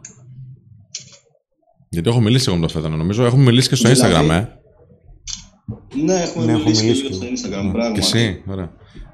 Πες μου, Ατσάρα, αυτό τι σε προβληματίζει αυτή την περίοδο πιο πολύ? Τι με προβληματίζει αυτή την περίοδο πολύ? Και τι κάνεις γι' αυτό βασικά? Αυτό θα σου πω. Με ενδιαφέρει πολύ να αναπτύξω τις επικοινωνιακές μου δεξιότητες, ένα κομμάτι. Το πώς μπορώ να βρίσκω λύσεις στα προβλήματά μου και να κερδίζω, να δουλεύω πιο έξυπνα από το να δουλεύω πιο σκληρά, γιατί είμαι πολύ φαν της σκληρής δουλειάς, γι' αυτό και είμαι στο γραφείο που είμαι 12 και 13 ώρες πολλές φορές, δηλαδή πηγαίνω από τις 9 το πρωί, φεύγω 9.30-10 ώρα το βράδυ, προσπαθώ να κάνω πάντα κάτι παραπάνω και προσπαθώ να μαθαίνω από τα λάθη που κάνω. Ένα πράγμα το οποίο αυτή την περίοδο κάνω, προσπαθώ δηλαδή να μην επαναλάβω λάθη του παρελθόντος, τα οποία θα μου κοστίσουν κάτι και θα με γυρίσουν πίσω αρκετά, ενώ εγώ προσπαθώ να πηγαίνω μπροστά, ας πούμε. Είναι ένα πράγμα αυτό. Okay. Γενικά τώρα το real estate... Ακούγομαι. Ναι, σε ακούμε. Γενικά το real estate που ασχολείσαι είναι πολύ απαιτητικό, σε πολύ ανταγωνισμό. Και σίγουρα πολύ τώρα... ανταγωνισμός, ναι, πράγμα. Ο κάθε, ας πούμε, μεσίτης, τώρα έψαχνα και εγώ τώρα να νοικιάσω νέο σπίτι, έλεγε για τον άλλον κάτι άλλο, ξέρω. Πώς εσύ, αφού είναι και στο θέμα μας, πώς διαχειρίζεσαι το τι θα πουν οι άλλοι για σένα, ας πούμε, για τη δουλειά σου? Κοίτα, θα σου πω, προτιμώ εμένα αυτό που με ενδιαφέρει πάρα πολύ στο real estate δηλαδή προτιμώ να φτιάξω στην αγορά ένα καλό όνομα και να ξέρεις ότι ο Φαίδωνας τον οποίο ήρθες και τον προσέγγισες για το ακίνητο σου έκανε τη δουλειά σου και τίμια, αλλά και δεν σε εξαπάτησε ούτε σου είπε κάτι απλά και μόνο για να... Δηλαδή προτιμώ να χάσω μια δουλειά παρά να κάνω όνομα μου. Δεν ξέρω πώς δουλεύουν οι άλλοι. Ακόμα και οι άνθρωποι που είναι στο γραφείο μου, τους οποίους τους έχω αναλάβει εγώ και τους εκπαιδεύω, εντάξει, είναι όλοι μεγαλύτεροι από μένα για κάποιο λόγο, απλώς επειδή είμαι αρκετό καιρό εκεί και το κάνω full time, όποιος έρχεται τον αναλαμβάνω εγώ, τους λέω ότι δεν θα σου πω ακριβώς το τι πρέπει να κάνεις, εγώ θα σου δώσω ένα μπούσουλα και εσύ μετά θα το φέρεις στα δικά σου μέτρα. Δηλαδή, ο καθένας έχει βρει τον τρόπο του να δουλεύει, εγώ έχω βρει τον τρόπο μου που με εξυπηρετεί, εσένα πιθανότατα ο τρόπος μου δεν σε εξυπηρετεί, εμένα ο τρόπος σου, εφόσον έχω βρει τον δικό μου τρόπο και έχω απετύχει πάρα πολλές φορές και έχω δει ότι οι άλλοι τρόποι δεν δουλεύουν, αυτός ο τρόπος ο δικός μου δουλεύει, άρα λογικά δεν θα με εξυπηρετεί και ο δικός σου. Προφανώς μπορείς να μου τον πεις και προφανώς μπορείς να μου δώσεις μια διαφορετική οπτική από αυτή που θα έχω, αλλά εγώ έχω βρει τον τρόπο μου και δουλεύω. Σίγουρα είναι πολύ πολύ ανταγωνιστικός κλάδος. Πολύ δύσκολο επάγγελμα, αλλά εντάξει. Okay. Άμα σου αρέσει, τα καταφέρνεις. Δεν μασάς. Και να πω και μια παρένθεση, με έχει βοηθήσει πάρα πολύ ένα βιβλίο που διάβασα πρόσφατα, το οποίο είναι αυτό. Το «Ζήσε σαν καλλιτέχνης». Ναι, Keybooks. Δεν ξέρω αν το ξέρετε. Βεβαίως, ναι, Keybooks, εκδόσεις Keybooks. Έχω μιλήσει και με τα παιδιά και τα τρία βιβλία που έχουν. Το «Κλέψε σαν καλλιτέχνης», το «Ζήσε σαν καλλιτέχνης» και το «Πούλα σαν καλλιτέχνης». Με έχουν βοηθήσει πάρα πολύ. Να σου κάνω μια ερώτηση. Είπες πριν ότι εγώ θα τους πω τον τρόπο μου και άμα θέλουν να τον ακολουθήσουν. Είναι επιλογή. Όχι, δεν είναι αυτό. Α, οκ, έτσι το κατάλαβα. Θες να διευκρινίσεις, γιατί όχι, μου φάνηκε σαν να είναι επιλογή της. Ναι, είπα ότι εγώ, ας πούμε, επειδή ασχολούμαι αρκετό χρονικό διάστημα, επειδή εγώ, για να φανταστείς, εγώ ασχολούμαι με το real estate κοντά τώρα 3 χρόνια και κατάφερα μετά από 1,5-2 χρόνια να καταφέρω και να μπω στην λογική του real estate, αλλά και να κάνω, ας πούμε, την πρώτη μου σοβαρή δουλειά. Και όλο αυτό γιατί συνήθως δοκίμαζα πράγματα, αποτύχανα, ξαναγύρναγα πίσω, ξανά έλεγα περίμενα να δούμε τώρα, κάτσε ρε φίλε, για να μην πήγες σωστά, κάπου φταίς και εσύ. Δεν γίνεται να φταίνει οι άλλοι και δεν γίνεται να υπάρχει τύχη. Κάποια μαλακή έχεις κάνει και εσύ. Οπότε γύρνα πίσω, σου λείπουν, ξέρω εγώ, βασικές γνώσεις αυτό. Έλα, ωραία, σταμάτα, πάρε αυτές τις βασικές γνώσεις, μάθε ποιοι άνθρωποι είναι οι καλύτεροι στον χώρο, ποιος είναι ο νούμερο 1, μάθε από αυτόν, μάθε τι λάθη έχει κάνει αυτός ο άνθρωπος. Και έτσι και φέρ το μετά στα δικά σου μέτρα. Το έφερα εγώ στα μέτρα μου και λέω και είπα ότι οι άνθρωποι που έρχονται τώρα στο γραφείο μου, τους λέω ότι εγώ θα σου πω λίγο πολύ τη φιλοσοφία του real estate, το πώς κινούμαστε και από εκεί και πέρα εσύ να το φέρεις στα δικά σου δεδομένα και στα δικά σου μέτρα, το πώς εξυπηρετεί εσένα. Δηλαδή αυτό που είπα είναι ότι ο τρόπος μου δεν σημαίνει ότι εξυπηρετεί τον δικό, ότι ο τρόπος μου θα βοηθήσει εσένα. Αυτό είπα. Ο τρόπος σου δεν θα βοηθήσει τον άλλο. Τώρα που σου μίλησα, ρε, κόλλησες. Είχε ένα περίεργο ύφος, μάλλον.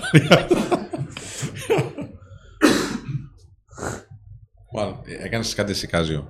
Ναι, όχι. Όχι, είναι η σύνδεσή του. Είναι η σύνδεση του Φαίδωνα. Έτσι κι αλλιώς. Γιατί όταν κάνει λάθος σε εμάς, τι λέει, εγώ φταίω. Εντάξει, δεν πειράζει. Ο Φαίδωνας είναι ο δικός μας άνθρωπος. Συμβαίνουν αυτά. Λοιπόν, ωραία. Να πούμε σχολιά. Πάμε κάνα 2 σχολιάκια και κλείνουμε. Λοιπόν, συνταγή για αρρώστια λέει το workaholic. Να είσαι τρελός με τη δουλειά σου. Συμφωνώ, φίλε. Θέλει μια και για επιτυχία. Συνταγή. Εντάξει, να σου πω πώς θα δουλέψεις. Ξέρω εγώ. Πολύ. Δεν ξέρω. Μην κοιτάς από εμάς. Άμα το ξέρα. Είναι πάρα πολλοί όμως που δουλεύουν και χωρίς τρόπο. Η μέθοδος εργασίας θέλει σκέψη, δηλαδή, πάρα πολύ. Λοιπόν, από ό,τι κατάλαβα, λέει ο Mr. Nobody, όλες οι πράξεις φαίνονται να έρχονται τα εμπόδια. Τόσο καιρό σας ακούω, λέω, ξέρω εγώ, βελτιώθηκαν κατά κάποιο τρόπο και έρχεται η στιγμή που κάνουν τα ίδια λάθη. Όχι όλοι, αλλά αυτό που τα αλλάζει όλα είναι όταν έρχεται ένα εμπόδιο το οποίο δεν έχεις ξανασυναντήσει. Εκεί είναι που αλλάζει το σύστημα τελείως. Είναι η πρώτη φορά που αντιμετωπίζεις τη συγκεκριμένη δυσκολία και είναι και πολύ πιο σοβαρή από τις προηγούμενες. Εκεί παίζει το παιχνίδι. Γιατί θα χρειαστεί να κάνεις κάτι το οποίο δεν έχεις ξανακάνει. Σε ευχαριστούμε. Μας λέει, με πέταξε, λέει. Ευχαριστούμε πάρα πολύ, Φαίδωνα, που βγήκες. Τα φιλιά μου, Φαίδωνα. Ωραίος και με το πρόσωπο και με τη φωνή, δηλαδή. Θέλει κότσια, παιδιά, ξέρουμε προβολή είναι δύσκολη. Πόσο εύκολο είναι να ξεπεράσω τις δυσκολίες όταν έχω θέσει ένα υψηλό στόχο. Υπάρχει περίπτωση ο φόβος ότι δεν θα πετύχεις να σε αποθαρρύνει, λέει ο Γιώργος Παπαδόπουλος. Συγγνώμη, ρε Γιώργο. Δεν ξέρω, εσύ τι λες. Υπάρχει περίπτωση να αποθαρρυνθείς, ας πούμε, από ένα σημαντικό στόχο. Τότε δεν είναι αρκετά σημαντικός ο στόχος, ρε φίλε. Ή να αποθαρρυνθείς από τις αποτυχίες. Υπάρχει περίπτωση να μην έχεις αποτυχίες. Δεν ξέρω, ρε φίλε. Εντάξει. Μίλα μου ανοιχτά, αλλά και γράψε και στα σχόλια. Μου φαίνεται πολύ αυτονόητο αυτό που προτάζω. Υπάρχει περίπτωση να αποθαρρυνθώ, υπάρχει περίπτωση να αποθαρρυνθείς. Υπάρχει περίπτωση και μόλις γυρίσει το σπίτι, θα σε χτυπήσει αμάξι, ρε φίλε. Τι σημαίνει αποθαρρύνομαι, δεν κατάλαβα. Σου πω εγώ τι σημαίνει αποθαρρύνομαι. Έχω επιλογή να αποτύχω. Και έχω επιλογή να μην συνεχίσω. Αν δώσεις τον εαυτό σου την επιλογή να μην συνεχίσεις. Οκ. Δηλαδή, τι νομίζεις, δηλαδή, ότι στη διαδικασία της επιτυχίας, ας πούμε, δεν υπάρχει αποθάρρυνση. Δηλαδή, δεν είναι δυνατόν άλλη μια φορά να συνέβη κάτι τέτοιο. Εννοείται. Καλώς ήρθες στο κλαμπ. Και τι σημαίνει αυτό δηλαδή. Άμα δώσεις τον εαυτό σου την επιλογή να μην συνεχίσεις, οκ. Okay. Αν έχεις την πολυτέλεια να μην συνεχίσεις, οκ. Okay. Εγώ στους στόχους που έχω βάλει τώρα στη ζωή μου, ας πούμε, επαγγελματικά, δεν έχω την πολυτέλεια να πω εντάξει τα παρατάω. Είτε μ' αρέσει, είτε δεν μ' αρέσει, είτε αποθαρρύνομαι, είτε δεν αποθαρρύνομαι, είτε κουράζομαι, είτε δεν κουράζομαι, είτε την παλεύω, είτε δεν την παλεύω. Δεν έχω επιλογή. Τι να κάνουμε τώρα. Αν εσύ έχεις επιλογή να μην πετύχεις κάποιο στόχο, οκ. Okay, καλή τύχη. Εγώ δεν έχω επιλογή να μην πετύχω τους στόχους που έχω βάλει. Είναι σημαντική. Ξέρω εγώ. Λέει άλλος, ξέρω εγώ, εντάξει, θέλω να δυνατήσω. Θα δυνατήσεις. Και αν τα παρατήσω, γιατί να τα παρατήσεις, δεν θες να δυνατήσεις. Μα πονάει όμως ρε παιδί μου και είναι δύσκολο. Γιατί έπρεπε να είναι εύκολο. Υπέγραψες κάνα συμβόλαιο με κάποιον, ας πούμε, ότι η διαδικασία της επιτυχίας πρέπει να είναι εύκολη. Και αν δεν είναι, δεν θα πετύχω. Οκ, μείνε εκεί που είσαι. Η αλλαγή είναι επιλογή, έτσι. Αλλά. Τι να πω. Ο κόσμος δεν θέλει να τελειώσει το live. Αυτά όμως. Εντάξει, εντάξει. Αν περιμένετε και για λίγο ακόμα, δεν πειράζει. Λοιπόν, ευχαριστούμε πάρα πολύ που ήσασταν εδώ μαζί μας για άλλη μια φορά. Μας έχετε στηρίξει πάρα πολύ, μας στηρίζετε, μας αγαπάτε, σας αγαπάμε πάρα πολύ. Σας ευχαριστούμε πάρα πολύ για την παρέα σας. Θα σας ευχηθώ με τη σειρά μου να έχετε ένα καλό τρίμερο, να περάσετε απίστευτα. Αύριο είναι μια τεράστια γιορτή για την Ελλαδάρα μας. Να ευχαριστήσω και εσάς και τον Σπύρο και τον Κάζιο που χωρίς αυτούς δεν θα μπορούσα να κάνω αυτό το live. Φιλιά πολλά, καλό βράδυ.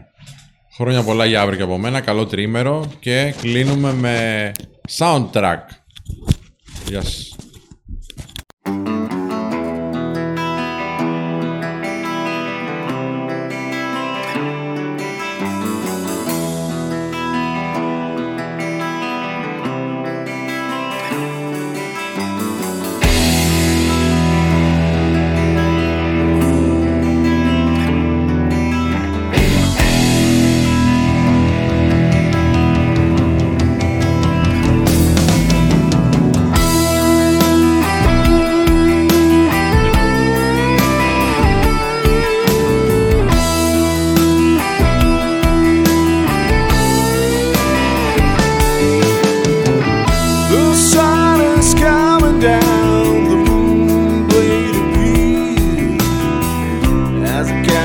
Last train filled with thoughts and fears.